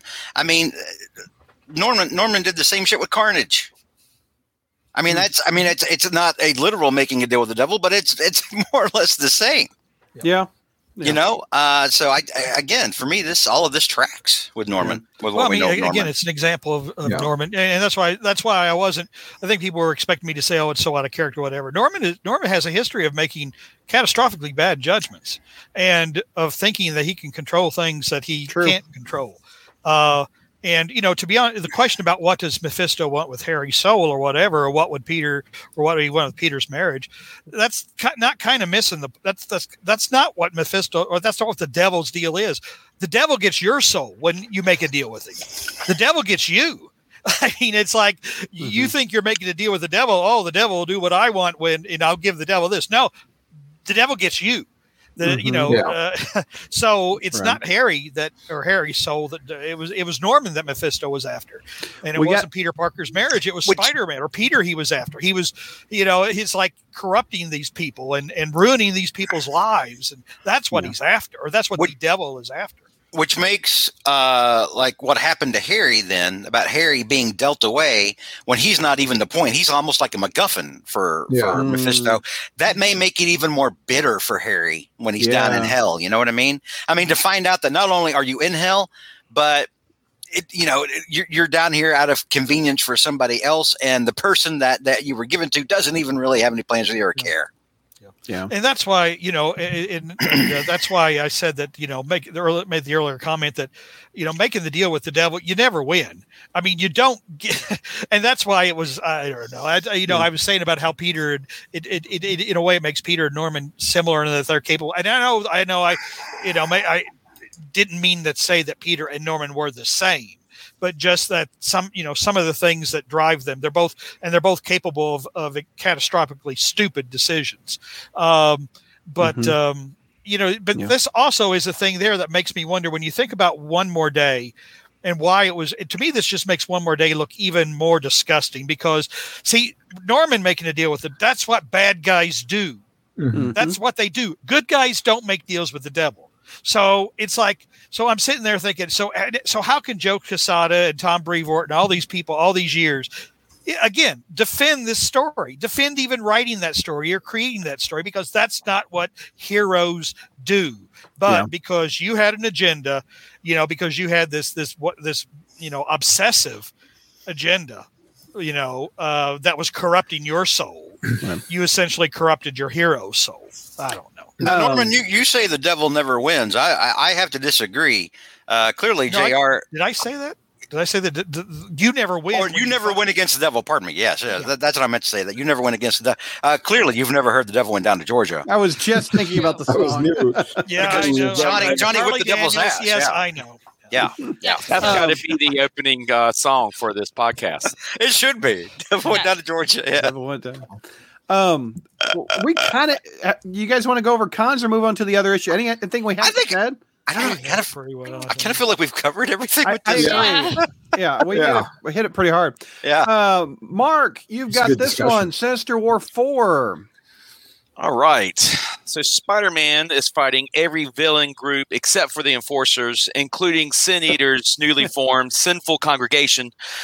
And speaking of Sin Eater, um, it comes after Spider Man with a gun. Now, we said earlier, why is Sin Eater even in here? Well, this is why. Um, he comes at him with the gun, but before he can shoot it, Spider Man webs it up. Now, Yeah. watching cartoons all my life on Saturday mornings, uh, I always thought that if that happens, the gun's supposed to open up like a flower, and then the person's just got uh, a, a blackened face. Um, you know, Nope. But that doesn't happen. Instead, it blows his hands off completely. Good grief. I, I was shocked with that. Yeah. yeah, well, you weren't the only one shocked with it because the colorist had no idea what to do with it, so he just didn't do anything with it. So while all the other groups are converging on Spider-Man, Doctor Octopus goes over to uh, Sin Eater and removes something from his brain, which is why we needed Sin Eater here. We needed somebody that Doctor Octopus could just rip something out of the brain of, and we not have to worry about that person being dead. So the fight continues with Kindred's boring narration. We have Scorpion versus Scorpia. We have Stegron versus Shocker, Living Laser versus Beetle, Hydra Man versus Jack o' Lantern, Sandman versus Look Rhino, at that. Look at that. Lizard versus Rhino, King Cobra versus Slyde. I mean, all of these Beautiful. fights here. This is a beautiful scene, and I would have loved if this were like a regular ASM. I would have loved to have some point SWs to go in and show me a lot more of those fights. I want to see those fights. My God, that'd be Um, like a dozen issues. No, that'd be how many f- people are fighting? 36 extra issues. I'll take it. I'll take it. Well, we can combine a couple. We have three three fights in the issue. All right, so we can That's drop it down. huge. Yeah. yeah. Um, but uh, but only one of those fights on that panel is Oh, important, and we one? know it's important because it's the only one that gets the onomatopoeia crack right down there, and that's uh, Doctor Octopus fighting Black Ant. Crack is whack. That's right. now, finally, George's favorite villain, Morlun, uh, gets hold of Spider Man. I'm sorry, second favorite villain. I know his favorite villain is Iron Man, but he gets uh, Morlun gets hold of Spider Man, and Juggernaut, always being the team player, is uh, is running uh, a block for for Morlun so that none of the other villains can go in and mess things up. So it's over. Spider Man is going to be done. He can't fight uh, Morlun at this point. He's way too tired. He's way too you know beat up. He's just it's just too much. He's finally got caught up to him, and that's when Boomerang, the monkey wrench in all of Kindred's plans, throws in the sacrifice play, jumps in, and uh, knocks uh, Spider Man out so that Spider Man can run away. and dies for his efforts. And Wow. Spider Man completely throws that sacrifice out the window by jumping right back in to fight um, fight Morlun. Yeah. Um, but the interesting is is how his uh, his teammates, the superior foes, are inspired by Fred's move. Uh, maybe not inspired to be heroic, but inspired that you know he's not playing this game. He's not letting um, Mephisto control us. You know, we're all we're all going to die in this here. So why don't we go out on our own terms? And so they just start fighting on Spider-Man's side. So Spider-Man says it's like seven versus thirty, but I think we we missing uh, Boomerang, so it's uh, six versus thirty. Um, but it's still not good good odds. But while all that's going on, and while Spider-Man is slowly getting caught again, Doctor Octopus is using Black Ant's helmet from that fight scene, that big panel that we had, and he uses that helmet to explode all the centipedes uh, which knocks everyone unconscious except for Doc Ock for some reason. I'm not quite sure why Doc Octopus didn't get knocked unconscious with it, but uh, um, that means and, and just to spite Kindred, or because there's a hero still inside Octopus somewhere, he lets Spider-Man go. Then we go to Doc with a really awful art panel. Then Yeah, we go to Doctor Strange and Mephisto still in Mephisto's casino, which throws uh, this as a time kind of issue here. What's going? How long have they been sitting there watching this? Yeah. Um, Mephisto says he lost the bet, and he makes this weird saying, "I guess the house does sometimes lose." Mhm. Uh, but we know the house doesn't lose. We know that Mephisto is planning. You know, he's got alternative plans, or he was counting on this. Um, you know, you know, you don't bet against the hero. We even know that from the flying fortress that Chance has. You don't bet against the hero. You just bet how long it's going to take the hero to win. right. Um, and so Mephisto acts like, "Oh well, you got me," but we're still not really sure what the the true nature of the bet between Doctor Strange and Mephisto was. And Mephisto implies that uh, there's more coming for Peter, which lets us in on the idea that maybe Mephisto is aware of what Kindred's plan is hmm which is uh, which is a thought that we need to carry into the next issue uh, when other things are revealed. Okay. So, what is your grade, sir? B minus. B minus. Okay. Uh, George. Oh, sorry. Come back to George. Javi, grade. Uh, Yeah. B minus because there are elements of the story that outweigh the negatives of the art. Okay. Kelly, B minus. JR, I gave it a C. a C. I will give it a B, mainly because I like the Fred sacrifice a lot. I mean, that, well, I'll, I'll go into that more. Uh, George, your grade. I give it an A minus. A minus. Okay. Uh, Mark, pros. Well, I mean, you got lots of villains. Um, Yeah. That that two page spread with all those fights going on there. Oh, yeah. Um, I love that. I mean, that, that's what. Yeah, it's you got Spencer writing villains and just and just plain just villains. I mean, this this my wheelhouse. I like that. Yep. That whoever gets that original art, if Bagley sells it, I mean that could be a poster in itself. I just love it. It reminds me much, very much of uh, John Romita Jr.'s giant. What was it? ASM 500 fight Yeah. thing. That reminds me a lot of that. But uh, that's a great shot, and it has an onomatopoeia like you like. Yeah, right. and it's well placed. It's a well, placed. placed onomatopoeia. onomatopoeia. Uh, any other pros? Well, you, you got to get Well, yeah, I the like Fred the sacrifice, sacrifice. but you want to talk about that one, so I'll no, leave no, that no. one for I you. mean, I mean that that gives the character an arc. I Yeah. mean, he re- he redeemed himself. He died a hero. And, and if I- there's I- anybody that's going to be that kills uh, uh, Boomerang, uh, Spencer needs to be the one to do it because, Well, for all, all intents and purposes, Boomerang was really nobody before Spencer wrote him in Superior Foes. Very true. Very true. Um, I I just thought that was a nice ending. If we're gonna kill the character, let the guy who defined him. I mean, Stan Lee created Daredevil. I think Mark Mil- Mark Miller. I apologize. Frank Miller defined him. Uh, and Frank Miller killed. The, uh, what am I going to the dark uh, Daredevil podcast? I'm sorry, but there, the, the creator. I don't even know who created Fred, but Spencer did more with Fred than the creator did. I think. Oh yeah, and we have a lot of potential for uh, for Kindred in here because um, he seems like he is really upset that the superior foes turn and go against his wishes. I mean, he's like really upset about that, and uh, I'm not quite sure why because he's already shown he can kill Spider-Man and bring him back at a whim, unless maybe that's all smoke and mirrors. Um, because otherwise, why does he care who kills Spider-Man? Why does he care, you know, how many villains he needs to have? Why doesn't he just? I mean, th- th- then that seems to make sense, but there's got to be a reason for it, and I'm, I'm really interested to find out what is it that uh, you know why is Kindred so worried here? All right, what's some other pros we haven't mentioned yet? Um, I can go if you want me to. Go, yeah, go ahead. So, uh, number one, yeah, love the fight stuff. Uh, I didn't have a problem with the artwork. I mean, I well, here's the thing though. For me, when when I when I'm really into the story, when I like the story, a lot of times I don't notice artwork that other people would like. Be like, oh my god, the art, and I'll be like, oh, what? I, I dig the story. Uh, so I didn't have any problem with the artwork. Um, lots of action, of course, but the two biggest things. Number one, Fred goes out like a hero on his own Yep. terms, the same way, not somebody else's bitch. Yeah, Um, and and then when he goes down, then his team realizes, you know what? If we're going to go down, let's yeah, let's do it. Let's do it on our own and not, and not be Kindred's bitch. You know. Um, so I really I really enjoy that stuff. I like the fights where the villains were turning on one another. I love the stuff with Doctor Octopus.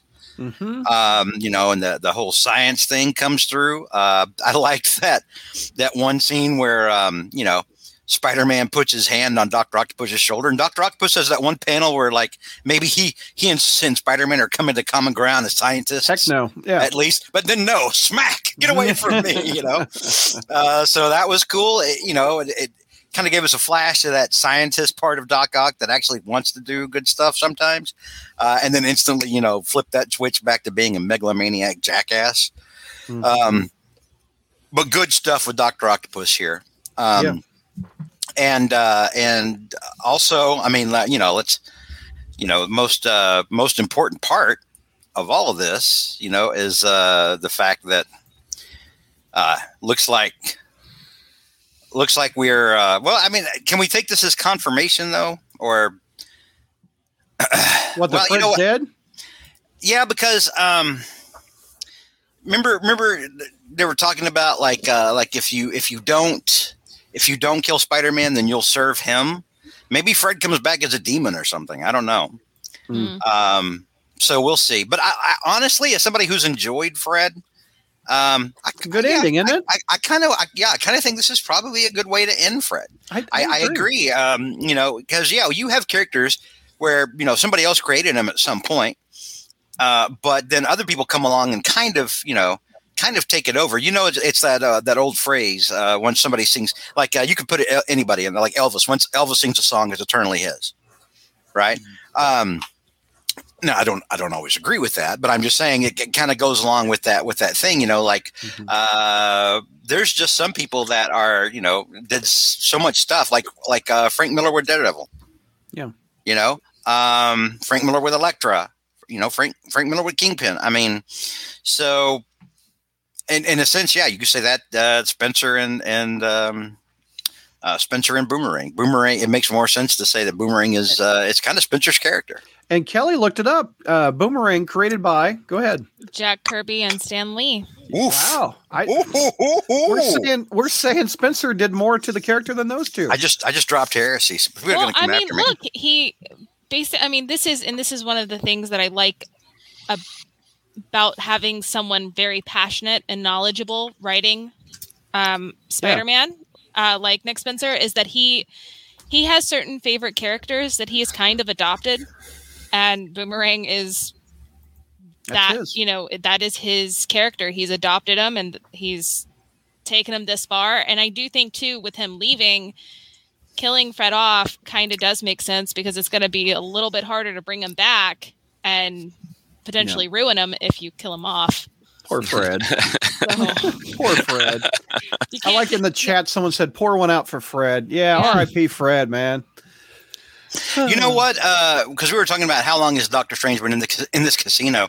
Um, it would make sense uh, for a uh, for Hotel Inferno for something that was controlled by Mephisto, uh, for gamblers to walk in there, and then for time to start slowing down to a crawl. Yeah. Yeah. So that so that they So would they- spend more time there. So And I spend more money. Yeah, that I makes wonder- total sense. I wonder if something like that's happening, like some kind of just you know Uh. temporal displacement or something. You were talking about how Spencer wrote. Uh, George and Kelly were talking about how Spencer was written. Uh, Boomerang was written like a bloodthirsty killer back in the Jackpot miniseries. Yeah, Yeah. yeah. yeah, Yeah. totally different character almost. Yeah. And Australian, so it made him even worse. Uh, Jr. Uh, what'd you like about this one? Well, you know, I did like uh, Doctor Octopus being the one uh, uh, to um, figure everything out and put an end to it. You know, um, and uh, uh, you know, and and I can and I can see why he would have let Spider-Man walk away because you know all these other villains that helped beat Spider-Man within a, an inch of his life. was the challenge for Doctor Octopus to administer the coup de grace? You know, and there's there's no satisfaction in that. Um, but uh, but I did kind of like you know where everybody else is fighting, Doc is just tinkering away. You know, Yeah. little moments like that where he's he's kind of figured everything out and. And, Yeah, and he puts cool. and basically he puts a stop to this foolishness. So so uh, yeah, yay for Doc Ock. He was the Um, superior Spider-Man. You, you speaking of that, um, Yeah. because while we're discussing it, um, the fact that like you know, like when when it looked like Otto was reluctant to kill Peter, to kill Spider Man when he had the chance, and everybody's like, "Why don't you kill him? Kill him!" You know, already. Um, there was a reluctance on Otto's part, and then Otto was finally like, "Okay, fine, I'll do it." Um, but I, I, I'm starting to think that like on a on a deeper level, because Otto spent so much time as Spider Man and like you know walked a mile in his shoes, so to speak, Right. and at the end of the day, ultimately. Uh, had to let Spider-Man back because he could not do what Spider-Man could. And I think there's actually a part of him that maybe even realizes that Spider-Man's necessary. Hmm. That that he I mean, don't get me wrong, it doesn't mean they're gonna be pals or anything, but at the same time, I, I think there's part of him at least that that has that reluctance because he realizes that that yeah, Spider-Man's kind of necessary uh, in a lot of ways. Yeah. Um, Javi, we haven't heard, or Kelly, or who? Who? I'm, I've lost. I don't think we heard Kelly or Javi's pros. Kelly, you want to go first? What did you like? I mean, I everything that everyone else has said. I mean, Yeah. I I think it is it's a very satisfying conclusion when it comes to you know basically what happened. The two people that S- Spider-Man was closest to that are trying to kill him were ultimately also trying to help him out because they weren't they weren't who Kindred thought they were. And I Mhm. think that that that like I said from the last issue, that fatal flaw of him underestimating um just underestimating the human condition and that people can change and people can have changes of heart is going to be Kindred's folly. Obviously, and that's kind of what we're seeing here and that's you know, that was the satisfying conclusion to that. Yeah. And that's really all I've got. Vink, Venkman wants to know if uh, Otto remembers his time as Superior Spider-Man. Does he? Because he would No. remember who Peter Parker was. That was Yeah. his. That, that's the whole thing he's looking for. He, he he can't remember anything that happened there, and he doesn't know what what happened. He that's what he's trying to find. Right. Right. Javi, what's what did you like about the book? I mean, it's just dovetailing off of what everyone said tonight. I just Yeah. the way that everything has been brought in um yeah and, and kind of like that too it's it, it reminded me a bit of like web of death when otto finds out you know that peter is spider-man and you know tries to save his life. So it i felt like a an echo of that. I don't know if i'm just getting old and getting nostalgic for the 90s with all Well, stuff that's coming up lately but it, you're, it you're gonna love Ben that, Riley and- coming back then. yeah uh, I'm, I'm excited for it. But it, it was it was seeing the the dichotomy too like otto's doing it because he doesn't want to be controlled the the sinister syndicate or uh, boomerangs group they see boomerang's defiance as the same thing like ego driven uh, they don't understand like the connection he feels with spider-man so they're like ah it, they're they're going because they're going to go out their own way. You know they're trying to be their own little frank sinatra a- at the end of the story here. And and it, and then it goes back to our conversation earlier where you have that many people trying to take him out and you know the egos come into play all these strong personalities and and some of them are misreading the room, but I liked the character aspect and maybe stories that we, you know, didn't care for as much as the others. They all kind of have been going towards these last few issues of Spencer's run. Like there was a Yeah. reason why we spent time um, with the different, you know, sinister groups throughout this run. Right. Um, even stuff like you know, Hunted is coming into play with when all these villains are together because there's you know Rhino's pissed off at Kraven for his dad, you know, doing that whole thing.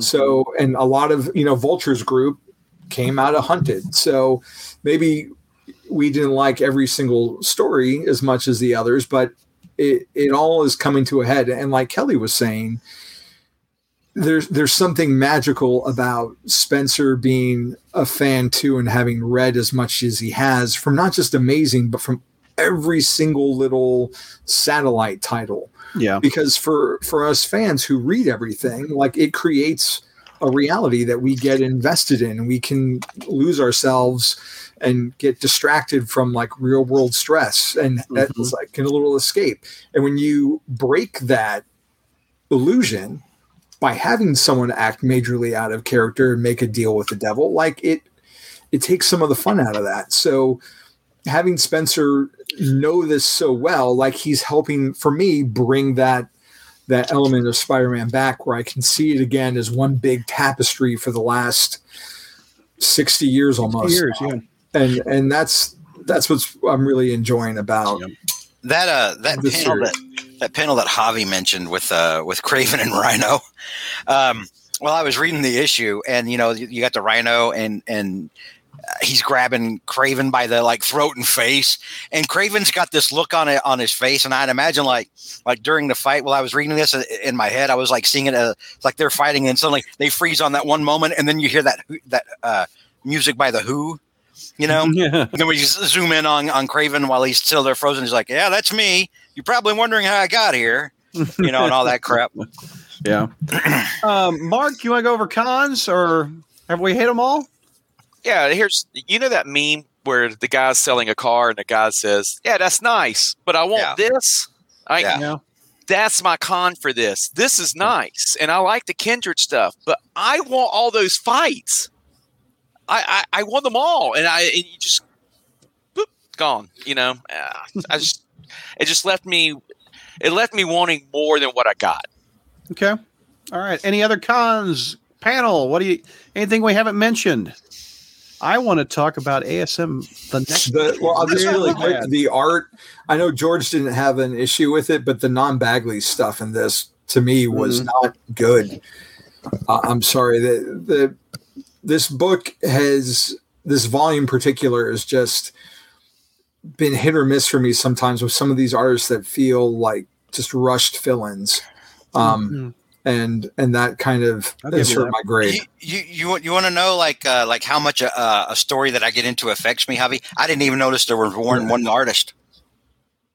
Really? which which is funny to me because there's such a distinct style with Yeah, the, when- that opening artist where it looked kind of like a McGuire Spider-Man with the way he did the eyes and everything Mm. to what Bagley was doing. when I, when I'm in the story, yeah, yeah. When, when when I'm sold on it, when I when I'm interested in it, when it's when it's hooked me, I don't even notice crap like that, and I I didn't even notice it, or it didn't really come up to me until you just mentioned it, and I was like, oh shit, that's right, there was more than one. I was like, I didn't even like I didn't even three notice. Four, I I. I, I liked it too much. Yeah. Um, Gary and the Frozen says, issue 73. That's the issue I've been waiting for your opinions on. Well, oh, Enigma, I got a con. Mephisto was in this. No, uh, one more day. I wasn't resolved. Okay, you've asked for it. Uh, a rarity. I usually have everybody do do a, a book. I don't usually have one person do two books unless it's JR and both are Norman rewrite histories lessons. So JR is going to review 72 and 73. So take me through 73 JR. Brad, I, I have a feeling I'm going to crush your soul like I did, obviously, obviously with the last one. No, when help you me if you give me an, another incomplete. hopefully did. Well, Bring the funny, Jr. Bring the funny. Yeah, bring the funny, baby. yeah, bring the phone. ETF. It's Brad's motto. Yeah, bring the funny, Jr. Ugh. After the battle with all the Sinisters, Spider-Man limps towards Kin- limps toward Kindred's mausoleum, where he sees a pulsating mirror, like something out of that 1980s movie Videodrome, which is about the best as I can describe. what's Wow. That's a deep cut. Woo. and uh, Wow. and of course, when you see something creepy like that, the only thing there is to do is just to stick your hand right into it. so, and it turns out to be a portal of Yeah. all things, which deposits Spidey right in front of the Osborn mansion in Paris. So we can see the characters all gathering together. And Mary Jane sees that Kindred is really Gwen. But no, as we find out the next page, when Harry's face set on the view screen says, No, it's Sarah. You remember Sarah and Gabriel, my Yeah. half siblings. And then we see two tubes in the lab that currently have gestating fetuses or clones or something or other. And that's the part I've been dying to tell you about. There we go. Harry there's tells- there's the twins in the in the chambers.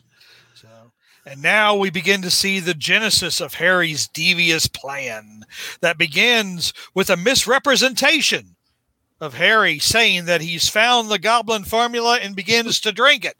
Now, we Uh-oh. just Mark just made a comment about Spencer reading all these issues Oh, of man, Spider-Man. Well, he apparently he didn't read Spectacular Spider-Man number 188 because Harry Osborn did not get the Goblin formula by drinking it. Harry Osborn got the Goblin formula by immersing himself in it, just like the original Hobgoblin himself did. You don't drink the Goblin formula. I you knew, know, I knew it- JR it is- was going to go off. It is. T- well, that- That. That was hobby. That wasn't me. That was hobby. oh, but oh, you guys look alike though. You guys both kind of have that. You know, you both have have you know you, you know like uh, George. You have like mini All right, go Georges. back. Stop with the Geor- compa- you know, no, like- go, go. J- Jr. What are the other ways you can take goblin for me? Can you huff it like like you know like through a sock? You know, do you smoke it like uh, like it's crack? You know, do you just shoot it up? What like what are the other acceptable ways when of you doing? took Can- it, can we put it in a did Yeah, can you vape vape. it? Is it like Yeah. CBD? Is it like It goes- goblin CBD? It's, it's immersed. You get it, it through immersion, but it, through your pores. Okay, that's how Norman got it. All right, that's how Lefty Donovan got it when it exploded in his face. Kingsley walked into a, a big vat of goblin goo. Okay, Harry walked into a big vat of goblin goo. Ben Urich wa- or B- Phil Urich was transfer tran uh, got goblin powers when something exploded over him. You don't drink it. Okay. Is there is there nothing to be said for a pill form or or for for Maybe there's a for gummy. liquid- Right, for- there a but that's gummy beside the point. That's beside the point. Gummy? We, Goblin we just gummy. gave Spencer all this credit for reading these issues and Poor doing Mark. his homework, and yet here it is. Here is how Harry really got the goblin for. Okay. Okay, okay, wait a minute. Hang on, hang on, Jr. Now, now, could it be that Spencer wrote in the script that that that Norman, you know, uh, Norman takes the formula or whatever, and then the artist goes, okay, you know, and, and just kind of you know goes off and says, okay, cool. Uh, he's he's drinking something out of a out of a tube, as you Well, do. th- We've seen that. We saw Ned drink it. We saw uh, Norman drink it back in the issue a few years, I mean, a few months ago. So no, this is not. No, this is not. This is. You know, you know, ultimately whose problem this is or whose fault this is. Nick Lowe. Nick Lowe. That's right. Mm, Well, this, yeah, falls, exactly. this falls back on the editor. yeah, Sarah it even does, says it- it there in in an issue with so many like panel recreations in a in a volume where we've actually gotten reprinted pages of Mhm. older spec issues it is a little odd Yeah, but unreliable narrative. Yeah. Yeah, there you go. there we go Oh, Yeah, Kelly good, good one, Kelly. I, I Kelly would a we can use that for it. except we saw they did Norman it drinking it earlier. You know, that's how Nick Spencer thinks the Goblin. And the reason I confuse you got Hobby. See, Hobby and Mark are right together. They're right together. They both got dark hair and they both got mustache. Problem solved. they Let's both go. got bi- uh, there we go. Why am I the meat in this sandwich? there we go So that's why I confuse them. I So just anyway, changed departments. So okay. So anyway, so now that you know. Uh, uh, so now that uh, we've gotten past that continuity problem here, all right, we, we then see Harry's deal with the chameleon to create robot parents. Um, Mm. the parents that Peter supposedly always wanted, but also part of the plot was to give Norman the children he's always wanted. All right. And now, boys and girls, hold on very carefully. Okay. All right. Because we're entering into some of the most dangerous territory in comics. territory so dangerous that few minds that witness these conundrums can emerge with their sanity intact Oh Lord. or the very least with their comic subscriptions intact because they simply become tired and disgusted with the whole thing. So, yes, follow me if you dare into a retcon of a retcon. Uh, Harry says, Because, Dad, I knew, knew that one day Marvel would do something so insanely stupid and creatively bankrupt like the Clone Saga. And the only way to save itself from the corner it painted itself into with that piece of crap was to bring your tired old ass out of the grave. And so, since I knew you were coming back, I hired another dead villain who came back, Mendel Stromm, who everybody thought was me uh, when he was gaunt, but wasn't. All right. So I hired Mendel Stromm to work on creating fake clone children for you and hired Mysterio into brainwashing you into thinking that you were some kind of hunka hunka burning love. All right. And so Norman Norman is just like, you know, he just goes, the, the color drains from Norman's face, you know, and the O drains from his face as he realizes you mean that one of the most unpopular, most controversial, most thoroughly despised moments in Marvel Comics history never happened?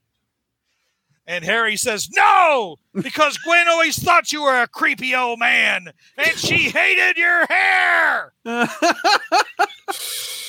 And I tell you, boys and girls, little part of my heart shrunk in size that day. Um, so you know, Jr. You no longer have to look at this panel and believe it. You don't have that Oh. never happened. We needed a warning for that. Oh, Yeah, sorry. no, Yeah. yeah. Where's That the trigger warning, Brad? Happened. That's going to trigger everybody. so Jr. it Anyway. was all an illusion. it was on. And, and speaking of Osborn hair, we go back to Harry and Carly, and the corpse is re- on the table is revealed to be none other than Harry himself. Mm. because even though death results in the decay of the skin, of the muscle, the bone, and blood and bone, the Osborn hair remains. There you go. Harry. Okay. in fairness, now, in fairness, Uh-oh. as somebody who's like huge in ancient Egypt and has a has seen a shit ton of mummy pictures, this is not uncommon for the hair to stay It's true. At all. At all, Jr. The hair does not rot away. It just it just kind of they, they have thawed out Icelandic princess uh, princesses that were Look at that hair. that were that were that were put in the ground and permafrost and buried, you know, for so long, and then they take them out once they deteriorate. Guess what? They have hair. I just Yeah, I know, looked but it I up. like my it takes I like about two years for hair to start decomposing. Oh wow. So has he been dead for two years in this universe? He should be. Yeah, I would think so. he should be. So I'm gonna have to. I'm gonna have to agree with Jr. on this one, George. Uh oh. Oh, okay, all right. Well, Yeah, it's so- just the fact the hair retains its. Oh, whatever. It was a joke. I knew I was making a joke. well, the, You know, okay. So the so the point with like the point with like mummy hair number one is Oh my that god, I it ca- was making something up. the the yeah. I was about to say that's a, no shock. But the, no, the thing about mummy hair is that mummy hair is like it's kept in a in, in a cool, dry place. It's not like there's not any moisture to help like the decom you know the decomposition along. A lot of times it's vacuum sealed. You know, it, it underneath that heavy goddamn lid. But I mean that's true. I mean, like look it up. There's mummies with like freaking hair. Go ahead, Kelly. Well, what I was going to say is that considering this is supposed to be severely like gelled curly hair, who knows what kind of like hairspray or hair gel that they put in his hair? It Maybe it's- probably preserved it forever. Maybe it's the goblin formula. Ooh, There there, you you go. go. When you drink it, it makes Which your you, hair no, stay you don't drink it. It's ingested. You it's huff in your it. What? Pores. All right. All right. We put Anyway, Harry five minutes on realizes now. Harry realizes now that he has to face the truth. The truth that is, he really did die, and he never came back. Mm. And now Norman realizes the whole con job of Harry not dying and Mysterio spiriting his body away to Europe, where Harry subsequently recovered and married two more women, but uh, because it was brand new day, and after a couple of mentions, uh, and after a couple of mentions, those other ex-wives were completely forgotten. None of that happened either. And now here's the part of the, where the narration gets tricky because, to be honest, I haven't quite figured out what's going on. Mm. Uh, which George will probably say is nothing unusual. Um, Kindred tells Mary. oh Not well, unusual. that's not what she. That's not what she said. That's not what she said. You're just making shit up now. Um, anyway, that that was you, George, many moons ago. Uh, Kindred tells Mary Jane the story of Gabriel and Sarah, and I'm and to be honest, I'm not sure what they are yet. Uh, and it how it took a cou- more than a couple iterations for them to to for him to get it right. I guess they as they deteriorated and died and died rather painfully or whatever. And then there That's were that's versions, actually a sad moment right there. and there were versions It that is. took their place. Yeah. Um, and to be honest, it, the the Gabriel looks more like Peter now. I almost wonder if uh, um, that's why in another another panel or whatever. Gwen always looks like Gwen, but Gabriel. Remember when when when um, uh, the the twins first appeared, and uh, Gabriel looked a lot like Peter Parker because Mhm. he was supposed to be Peter Parker's son. Um, so I don't know if that's. Uh, Yeah, that know- does look like Peter Parker, doesn't it? yeah, Yeah, and actually, you the next page where they're fighting at the bridge is even more of a. Uh, Mm. so I, I I don't quite know what because it's like Harry hasn't said how he's created him yet. What DNA he took him from? Obviously Gwen's, but you know is uh so like did did or Mendel Stromm I guess. So did Mendel Stromm you know put both. Uh, uh, both Peter and Gwen's DNA or or eggs and ovum or whatever and and biological terms and stuff. You make it Uh, sound like something you buy at the Waffle House. Eggs and the, all. the way you throw it out. I want my eggs and ovum scattered, scuthered, and covered. Top with Burt's chili, chunked and and, and Gross. I was just trying to present it in a scientific you know, like you birds know, and the bees gone away, wrong. and you turned it into something dirty, George. Oh my You God. know, I mean, I turned it into food. the human body threw it is in a the Waffle miracle. House. The human body is a miracle of creation, George. Goddamn, Jr. Uh, I mean, so can a Waffle House.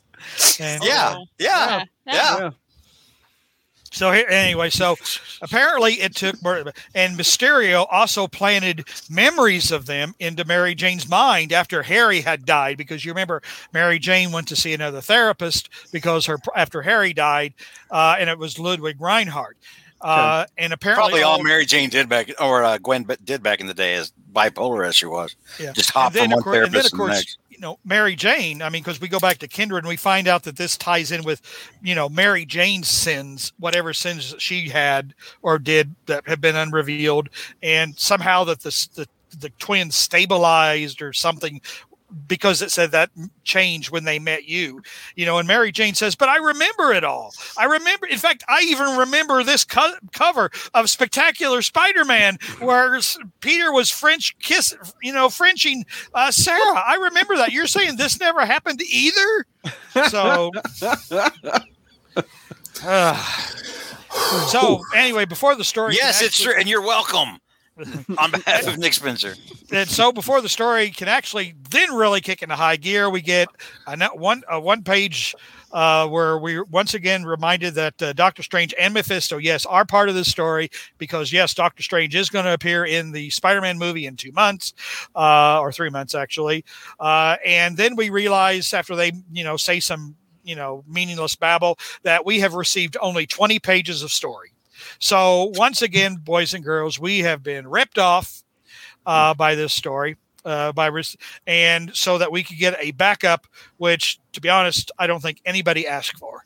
So anyway, that is, uh, and all, all I have to say about the backup is, is is this Captain America who actually remembers fondly the first responders? Uh, is this the Captain, the same Captain America written by Ta-Nehisi Coates, uh, who only saw first responders as uh, menaces of nature? But boys and girls, I'll let you figure that out for yourselves, I suppose. So Oh. anyway, so that was Amazing Spider-Man number seventy-three. Okay. What what's your grade? Incomplete. Ah, you bastard! God, You're a, you're a coward. you You're are a, you're a, coward. you're a goddamn coward, Jr. Flanagan. Well, You're a weak and not- callow man. I don't know if it's better being a goddamn Ah. monster or not. You are. Even Hornacek's ticked at you. All right, Ah. here's Hornacek says, What about those JR essays that Marvel basically accepted as canon, explaining as to when Norman and Gwen slept together? When, what what is say to Spencer horror? went, nope. I didn't. I didn't write that. Spencer didn't read it. I guess I never wrote it. I never wrote it. I don't know what you're talking about. I never wrote any such essay. All right, we got another incomplete on the board. Uh Mark. A you like? minus. A, A minus. minus. Okay. Uh George. A plus, and I I make this I All make right. this vow to you. There's a crawl grade, damn it. I will I will never get I will never I, I, I will never take the easy way out and and give you give you and just say incomplete. I will Thank always you. give you a straight up honest grade because that is who I am. I'm George Berryman and that's my promise. And you like the Waffle House. And I love the Waffle House. I will. I, I, pro, I. And my promise is I will give a grade after issue seventy four. Raise your hand if you've actually been to the Waffle House and played a Waffle House song on the jukebox. Yeah. Yeah. Come on in to the Waffle House. do, do, do, you- do you know that um, if you download the Touch Tune app, it'll tell you where every uh, new, uh, like new jukebox is, and you can actually just play the Waffle House song at any Touch Tune location. Oh, that's that's cool. That's cool. They just opened up a new one like two blocks away from me. I'm surprised I'm not Uh-oh. dead yet. What's your what's your go to order there, George? Uh, Waffles. ba- ba- bacon, egg, and over ovum. bacon, egg, Oh, gross. bacon, bacon, egg, and cheese omelet with uh, with a side of hash brown scattered, smothered, and covered. Yeah. Um, and uh, a side, another side of bacon, a side of sausage, sausage patties, and then uh, a pecan waffle. Ooh, that sounds good. Yeah, I kind of, I kind of go Now, when I get to You uh we we all missed it in JR's um half-ass review. Uh, I'm just kidding. Sorry. I couldn't resist. He said something that I'm going to hold him to next month. oh, He said he will come back and give grades to these last two issues that he didn't review. he will give grades. You just said that. No, You I said said I when it's give a grade over, I'll come issue back and give it- seventy four. When But, uh, 74 comes out, you said you'll go back and grade these two, right? Isn't that what you Not said? necessarily. I just said I would give a grade after seventy four, because that's when the story Oh. will finally be over. I thought you said I will give a grade after No. 74, meaning that Well, I you mean, would ultimately, grade it's these ultimately two. it's like one story, right? I mean, ultimately, it's it's Okay. kind of one story. So, That is- well, that's very true. you know. That's very true. you still Okay. need Well, to get like- grades and- from. And, and, and part of the story, you know, part of the grade, you know, it, see, uh, part of the grade is is the satisfaction or lack thereof in the story that has been told. And frankly, this story hasn't yet been told. So it's just, I mean, We're you know, we're doing it- chapter like chapter, like I mean, it could almost. Yeah. I mean, the way it ends, the way it ends, you could almost like if Spencer sticks to the landing, you could say, "Yes, this is a great." I mean, I, and I can just see where everything, you know, fit, everything worked, blah blah, great story. Or, you know, you can, you know, be left thinking, "Oh my God, what did I just spend?" You know, of course, well, hundreds of dollars on. the- yeah. Well, except George. George is not going to spend the nine ninety nine, which is no doubt going to cost. No, So, I think um, he said he might. He, he Yeah, might. I, I I said I would Really? buy the last issue. Yeah. yeah, he will. Oh, oh, I mean, normally I wouldn't do this kind of thing. I'm damn sure not going to do it when we move to the Beyonce tr- or Beyond Trust or whatever. But uh, but yeah, I mean, I'll do it for Spencer's last issue. Um, how many of the panel think Jr. will enjoy the ending? I don't think he will. No, I mean, look at his track record for Spencer's grades. In the middle of the road at best. I don't think. Now we're predicting Jr.'s behavior is what Yeah. we're doing. I don't think Jr. is going to like it. I really don't. Well, maybe his reactions will be retconned, and he gave A's all the way through. Yeah, That's I always mean, a at the end of the day, this is America, and Jr. is allowed to be wrong. he. he and when that happens, and when that happens, I'll I'll fess up to it. But uh, you know, like I tell my wife, it hadn't happened yet. oh, oh, wow. All right. Uh, what do we got? We got an incomplete. Mark, what was yours? Uh, a minus. And George gave it an A, I think, right? I gave it an A plus. A plus. Okay. Javi, what's your grade? I think it stopped right before Javi. Yeah, uh, solid A. Uh, Kelly, Solid A. A out of me too. Suck it, Jr. All right. Uh, JR, That means I a I gave pro- the lowest grade. Yeah. Yeah. Give me a pro, Jr. Is there a pro on an incomplete comic? Is there a con? Well, you know, I, I, I'm, I'm going to tell you what I'm going. I'm going to tell you. Um, the pro, in a way, is leading into the con. Is that when we finally get story, start getting story, the, end- the it always gets jerked out from under us.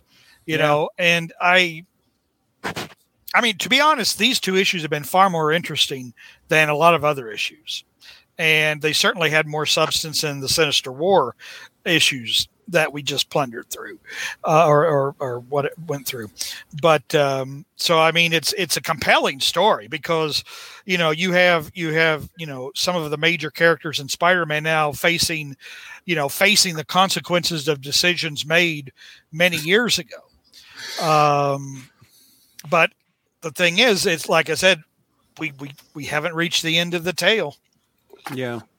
Uh, I, I just put up a comment that was really funny that Adam wrote. He says, Don't forget, John Byrne said in chapter one that Ah. Sandman and Norman were cousins because of that hair. I forgot. Yeah, but we, we, we don't we don't ever have to think about chapter We one again because Marvel's chapter one. forgotten it as well. So Uh, Gary and the Furthest Thank says some of my favorite JR moments are when he talked about how in continuity Gwen and Norman could have been in this timeline. Do you like the retcon, JR? Do you like it being gone? Well, here's the thing. Here's the thing. It's uh, again, it's not a matter of liking or disliking. Okay. Mhm. Here's the thing. Um, when I, well, m- when Mysterio put in my head that I wrote this essay, you know, one of the reasons, one of the reasons that I wrote it was because people were saying a lot of dumb things. They were saying things like, uh, you know, like, uh, well, uh, Gwen cheated on Peter because, you know, when the fact they really weren't going, they really weren't a serious couple back then, or They were on a break. they had only they had only been on one date. They Yeah. went to just they had only been to see the nullifier, And then they And got Waffle House. and it wasn't much of a date since Professor Warren drove them there. You know, so it wasn't like they were hot and heavy then. By by the time this happened, um, you know, and then people were you know people were saying things like they couldn't believe that a a, a college student would sleep with a forty something year old man. And it's like it's like it- it's like you know what world are you living in you Yeah. know so there, there was there was just a lot of dumb stuff people were saying and they were saying well this story could never have happened or whatever when all you had to do was like actually just actually read some of the comics and see how it very well easily could have happened now whether you Mhm. believe it would have happened or not that's an entirely different thing but people were saying you know they, they were saying a lot of dumb stuff when it was clear they actually hadn't read the the, the, the, the source material but here's the thing once it had happened, it's like any other thing. It's like any other story, whatever. You're given a story, you're given characters, you're given elements. Um, you either, you know, sometimes it's like you met, you do with what you've got, and sometimes you can make something very good come out of it. For example, I thought there was a lot of potential in the fact that Norman and Gwen had had these children. Because, like I said, I didn't see much potential in Gabriel, but I saw a lot of potential in the Sarah character. You know, hmm. I saw I saw like you know here's here's somebody who like and I said was the combination. She was the product of an angel and a devil, you know, and she has to reconcile you know what she is. You know that her father is a is a is a monster, and that she's got this you know she's got this blood. You know that you know the the, the goblin formula or whatever. I mean, just you know she has to reconcile these dual nat these these the, this dual nature of hers, or that Norman could desperately be trying to connect with her, you know, and she wants absolutely nothing to do with him. Um, and the fact that really, I never really thought Norman uh, doing Gwen was something that he would necessarily be proud of, because it's like it, he was at a, a very weak moment in his life when he did it. What moment You were you talking about? This one? Uh, Brad, why why why are you like So- this? but- Why, here's- why are you the way that you are, Brad? well, like you, George, you you've been asking that question for years and have yet to get a I satisfactory have, answer. yeah, fair point, So- fair point. But, but the thing is, kryptonite. if if you are never and like and if you're never going to deal up front if you're never going to be honest and you're never going to deal up front with the story. If you're never going to deal up front with the event that had happened and you're never going to deal with the fallout you're never going to deal with the impact that it would have on these characters and their relationships then get rid of it. Then because because it's such a controversial point it's it's um you know it it, it, it just it's like one more day really in a way. It just kind of hangs over the spider-man mythology It you know does. that Norman and Gwen had this. And if you're not going to actually tell stories where you try to actually make it work and make it fit, you know, and have the characters, you know, uh, deal with the consequences, then get rid of it. And it's like one more day. One more day is a whole, you know, one more day has to be getting rid of because it's hung over the Spider-Man mythology for years. Yeah. The fa- you know, And so too. so Since past. it, so since passes like that, if you're not going to Yeah. if you're not going to deal with it head on, then wipe it out. Right. And, and in that aspect, I don't care. I mean, it's And probably a good it's probably a good decision to. The thing is, though, what are we going to what what's going to happen in issue eight seventy five? You know, it's like really if if if what we want to happen happens, for example, Mhm. at the end of next issue, where sins pass or sins pass, well, you know, for where where sins pass, yes, is wiped out, where one more day is wiped out, and Peter and Mary Jane are back together, married, whatever. The thing is, though, it's like we're going to go into this rotating nonsense of of cavalcade of mediocrity with Ben Reilly. It's like, uh, you know. Yeah. What a what a horrid letdown, but Uh, uh, but anyway, that's right. kind of getting that, that's kind of Venkman, getting off. thank point. you for the super chat. I won't show the image anymore. Br- He goes, Brad, we've talked about this. Don't bring that evil in this house. Okay, all right. But, but anyway, to sum it up, my hero. it, it- it's probably a good thing they're getting rid of it because Yeah. it's hung over the, the Spider-Man mythology, and no one is going to deal with it. It's not going to be Right. treated honestly or dealt with. So let's just get rid of it and move on. Um, and refresh me if this is it, uh, Jr. Is this the article that Marvel used? Because it's up on the crawl space under No, your that- column. Is that not it? No, no, that's a that's a kind of a sequel article. Sins past in the cult of Gwen. Which one is Um, it? Oh, the, No, it was uh, deflowering Gwen. that was the name of the column. That was the name of the article. And I, and to be honest, you know, it was it was so- it was uh, one of the uh, uh, uh, gentlemen who uh, is part of the um, uh, uh, Spider fan actually was Uh-huh. contracted by Marvel to write Marvel the Marvel history. He's the one who kind of who took it and made it and made it canon. That uh, after reading that article, so. Um, um, you know, do I, I you know, you, you, is that my one claim? I, you know, I, I don't look at it as a claim to fame or anything. It just was a, uh, you know, so, but, uh, it's, it's, it, like I said, if, if, if you might as well, you might as well clean it up, clean it up and get it out of there. If uh, no Right. one's going to actually take it and deal with it honestly. I'm still trying to find Deflowering Gwen. Where? Uh, what was that Oh. under? I was going to show that. the article. Yeah, the, you may uh, not want to. Yeah, was was there a third part about taking Gwen's maidenhead? Knowing how Like they call it in, Space uh, live stream Doogles go, you Game of Thrones. not do that. okay. Yeah, yeah. Can we not Well, I was just going to show it that he wrote Def- it. deflowering? Jesus Christ! When My did you write God. that, by the way? That was the name of the article. What, what is your objection, George? What is your objection to that? Oh, It's a horrible term. Well, it's a hor- well, it was a horrible event, wasn't it? oh, found it. Okay, here it is. Uh, let's see. God Um, damn. There you go. if you want to read it, it's up on. Uh, there you go. Rob the. Oh, oh! I forgot that panel. Uh, Wow. Sorry, Venkman. I didn't know it was there. Anyway, we need it's up another under the super chat quick before he starts showing it again. uh, Hornacek says that's JR's only claim to fame. He wrote the Web Slinger book. I Yeah, you only can't- only one chapter in the Web Slinger book. There were several authors in that book. Yeah, yeah, but that was the only Um, chapter most of us bought it for. well, thank same. you. Well, thank That's the, the only reason I bought it too, because of Thank you. you. Thank, thank you. Um, all right, where where were we? Uh, As- Gross. yeah, I- Pros, I, I, okay. got a, I got a pro. ahead. Uh, I, I don't want to, you know, divert from from you know all the all the talk of Gwen blossoming into Sorry, womanhood. Yeah. but uh, uh, one thing, one positive that I, I took from this, although it's a potential positive, uh, positive, I'm not really sure. Is Carlie already dead?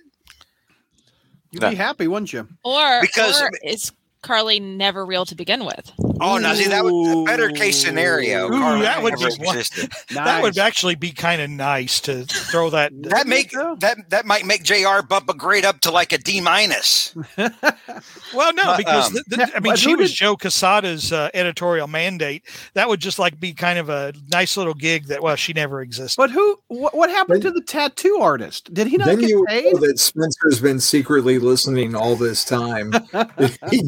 he on Carlie Cooper's existence. Dude, there's been some times when I, I know, right? I mean, several times when we're like, you know, we see something in the book, we're like, God, did he hear that on on the Yeah. show? Let's just No, go- then he would have Hi, Nick heard about Spencer. that. Hi, Nick Spencer. job. What's up, Hi, Nick?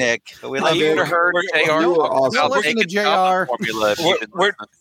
We're gonna miss you so goddamn much. Oh, Come back soon. Come back soon. pour one Preferably out. I, I, I will say this for all the gripes I've had about his run, and and I think a lot of them are legitimate. Maybe they weren't his choices, maybe they're editorial choices or whatever. But yeah, it's a huge letdown that he's leaving the title. Yeah. It really is because, like I said, unlike with One More Day or Big Time or whatever, where you read and like, oh God, I can't believe this. You know, you actually were reading his stories, tr- truly believing he respected the character and his mythology and his mythology, and he wasn't out there to piss on it because he was trying to, you know. uh, Earn Twitter points or or score with somebody or just Yes. piss off the fans. So Yeah. yeah. right. Nick Spencer will be missed. And, y- and you know what? I, I want to say this about Spencer as well before I go back uh, to my uh, Carlie's dead Beatles moment.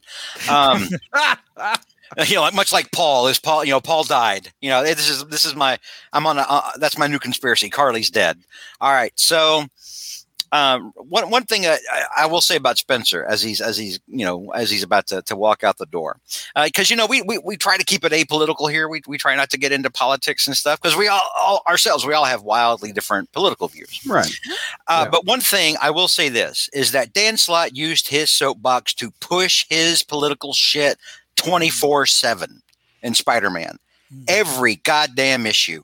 And Spencer, who himself aligns a lot with Slott has, has for the most part not done that and has just been like, you know what, let's just let's get to the story and, and leave all the other garbage behind.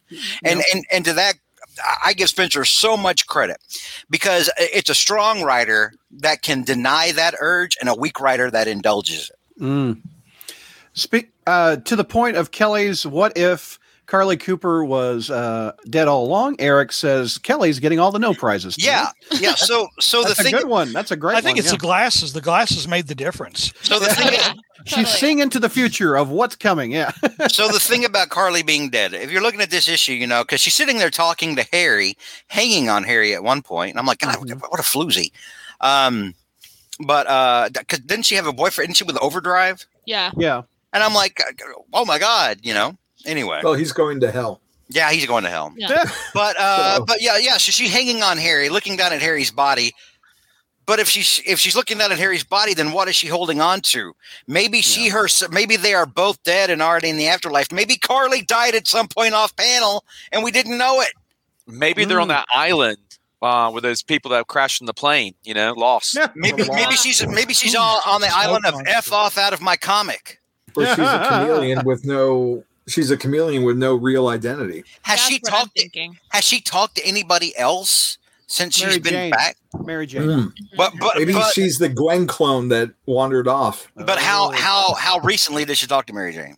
Like within been a while. first five, ten issues. Okay, so so but that's the thing though, because she vanished after that. Yeah, yeah. Mhm. Was it 25 when they went to the play together? And then she, yeah, but I mean, that was what a year ago, over a year ago, Yeah. Two years ago. But I mean, that's the thing. She went away for the longest time, and now she's back. And I'm like, wait a minute, has has she actually? Is this like some M. Night Shyamalan bullshit? Did did she? has she, have we seen her talk to anybody since we've been back, other than Harry? And well, Mary Jane. She yeah. hasn't been at the lookups. She came back. She's going out with Overdrive. Has Overdrive said anything about? Oh, hey, my girlfriend called me. She's okay. No, she talked with um she talked with one of the cops in the hallway when Overdrive was in the hospital, I thought, because they were going to come and and beat him up or shoot him Yeah. or something. Yeah. Oh, but but was that recent? Well, uh, when Uh, Sin the Sin Eater arc. I so think in- I I, I time that was like five days ago. I think she's dead. I think she died. Yeah. Dude, if if Spencer pulls that off and suddenly we find out that Carlie's already dead while we're all sitting there and going, "Oh, please Christ, kill Carlie." That's the last thing he needs to clean up, isn't it? Oh my god, mind mind blown. I I would Kelly, you made his day. you will you you will see yeah, you will see uh you Yeah. you you will see me smile the way I have never smiled before if that happens. Kelly, Kelly, what are your opinions? I, Since I you're the one that got this rolling. well, I personally, I kind of agree with Javi. I think that this is a chameleon situation, and I think that this was set up by everything else going on, um, as has been revealed. Um, because I'm, I'm a little like, I'm honestly a little confused by this issue. Yeah. um, I that was a kept trying to figure out like, am I missing a page? Am I missing a part of a story? The story, um, because right now I think we technically have. Do we have like four Harrys now? Because there's there there's AI Morg? Harry. Yeah, there's more Harry. There's this obvious fake Harry that's been locked up for an undetermined amount of time, and Mm-hmm. But could be dead Harry. Could be actual. well, I mean, Dead Harry's already dead. Like we have literally a dead Maybe body. it's- Maybe it's soulless dead Harry and Kindred is the soul. Well, that's and that's the thing, and that's what I'm saying. Though is that we've got Kindred, we've got an AI, we have what I believe is probably Chameleon, like a chameleon as Harry, and then his dead body. And I'm, I kind of have a feeling Carlie's going to also be a chameleon, and this is going to be a part of this the- whole plan Yeah. from the very beginning about which uh, will undo everything. I think but what is Stanley Osborn? Says Hornacek. that's a good question because too, where has Stanley been? Yeah. because we haven't seen Stanley since what Red Goblin really? Well, Yeah, you know, I don't- I don't think he's been back since then. He has another son. Yeah. Yeah, Yeah. Yeah. Harry's an awful person at the end of the day. Um, Enigma, thank you for the super chat. Next thing you know, Brad will torment us with some Whoa. rare Gwen Norman porno. No, Brad will not. Not No on the one wants that. YouTubes. Not on the YouTubes, not on the Twitters, not on the Facebooks, not on the Twitch. Brad will not. Patreon exclusive. Oh, no, no. not even there. No. but thank you for the super chat, Enigma. Uh, Did, I think I think didn't you remove those Zygmunt. episodes that we did where like we reviewed those? I've or I reviewed those? Those are Yeah, lost. Those are gone. Those are those. yeah, Oh, oh, wow. Lost. They are They're- lost, They're gone. and that's because George and I want to be gainfully employed. Uh, Uh, I, I wasn't consulted. Number one. Uh, number two. Brad, Brad I'm wants fine- to be gainfully I'm- employed. That's I'm why. fine with it. I'm fine with it. Yeah, I mean, it was a product of its time. It- I'll put it it very that The, way. much the so. thing about those Product that of hurts the most is you saying this has more. Um, this pays more attention to continuity than the current Dan Slott run.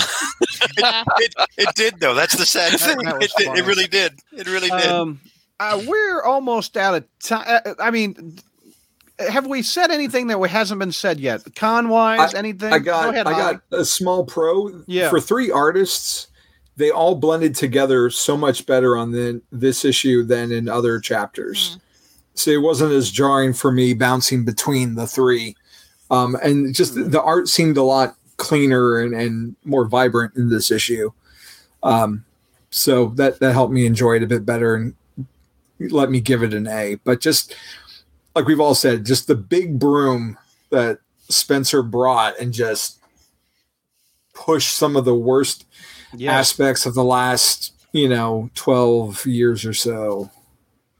Uh, Yeah. That just a blast. Adam's talking about Carlie drinking that Goblin energy drink. I Oh yeah. maybe she, Yeah, she was maybe she drank the fluid face. again. Maybe it killed her.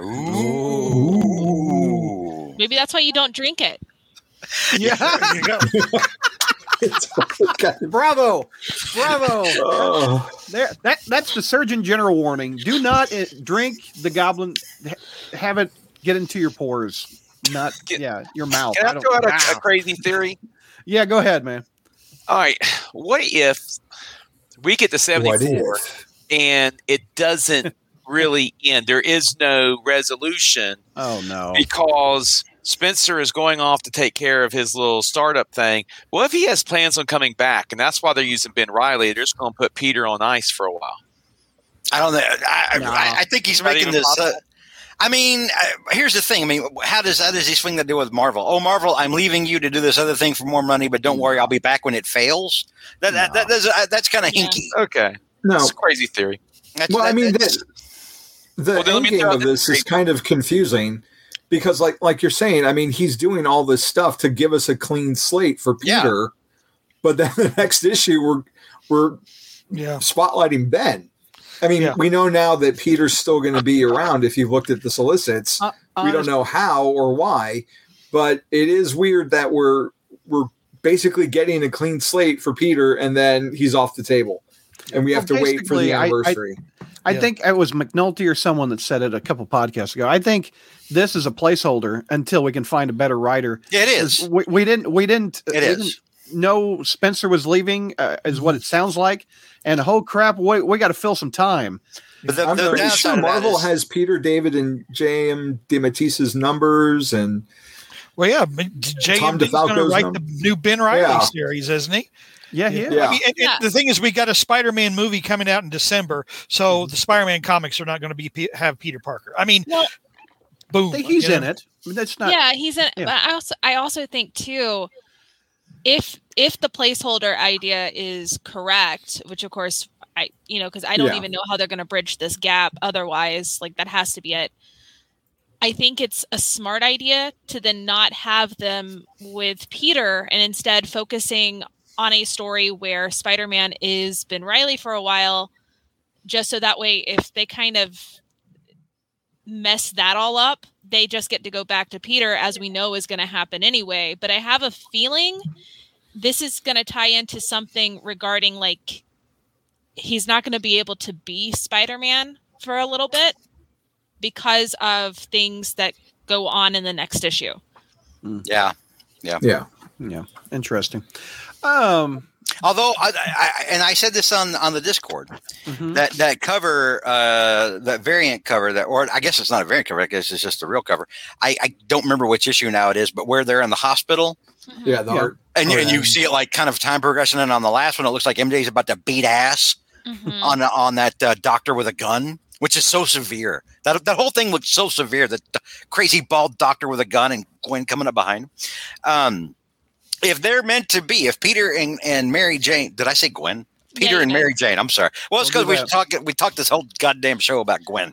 That's true. So uh, anyway, uh, but if it turns out that like Peter and MJ are still in this, and MJ's doing things like beating ass, Here you go. Here's your picture you're yeah, talking about. yeah, yeah. it makes me rethink not reading this. Now, here's the thing, because this is ASM right here, right, Brad? Yes, Yeah. ASM. Okay, Yeah. because uh, how many titles is this thing? Wait, title is it just ASM? There, there might be some. Uh, there, Bay. There's the Bay. They, the they, Bay. they- I'm about to say they. Yeah, I'm about to say they don't. They don't ever do just ASM, Brad. Uh, okay, so there's at least Hmm. one other thing. Uh, yeah, screw that. I'm not getting that. But I'll. I'll. I'll at least. I, I think if Peter and Mary Jane are still a big part of it, I'll still at least get the the Amazing Spider-Man stuff, even if it's centered around that piece of crap clone. Look And all at the- and all the clone back in cop- the suit, Yeah, man. Because the other thing that interests me is because we've been, arms does is because we've been seeing Doctor Octopus and Aunt May Yeah. and the promo art, and that's intriguing. And I'm like, yeah. God bless. There's there's things I hate and there's things I love. I hate brain trusts. Mhm. I hate garbage clone crap.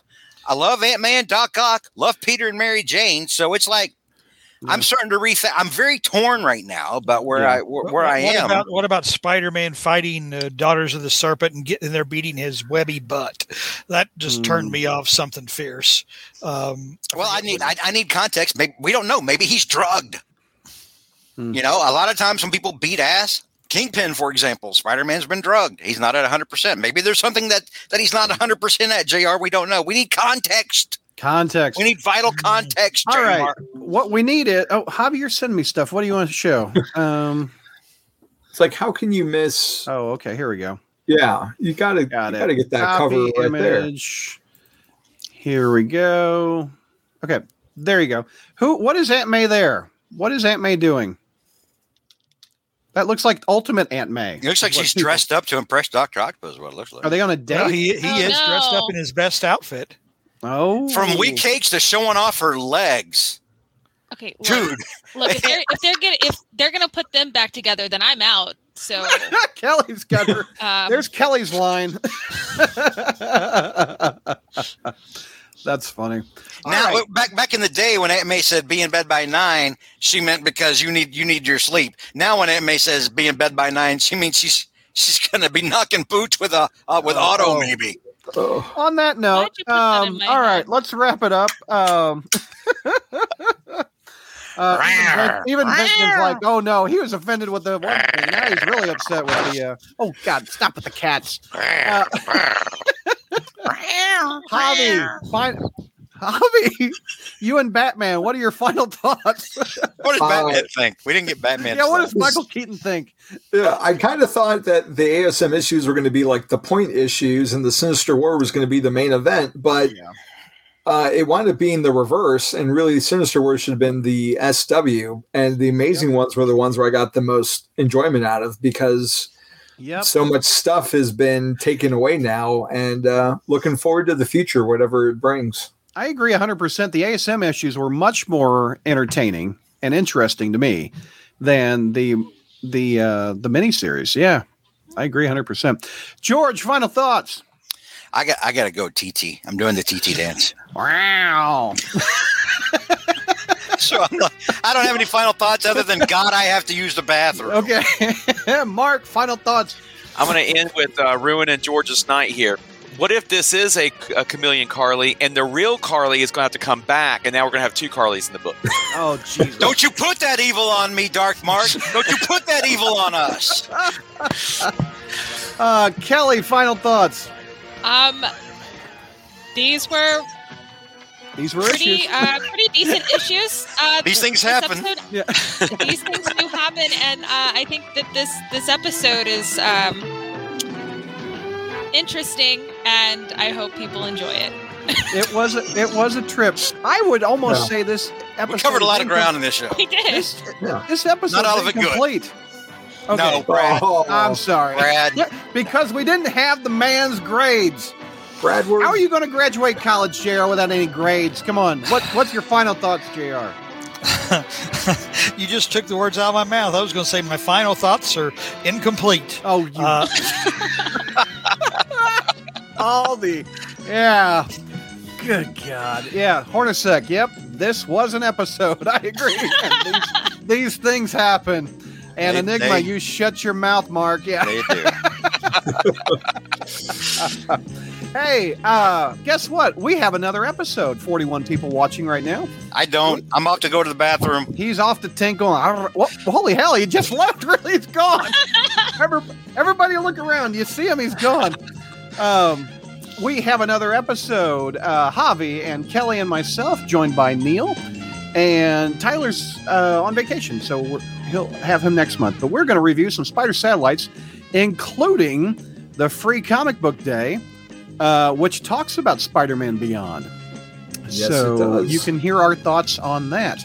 Uh, go to patreon.com slash crawlspace, and the live stream is going to start in after we all tinkle. so, and so I bet there'd be a lot of incomplete ratings in that. oh, shut up. I'm going to talk to you in a month. and you better bring me a grade. Bring me pictures of Spider Man 2 while you're at it. All right, it's been fun. We're done.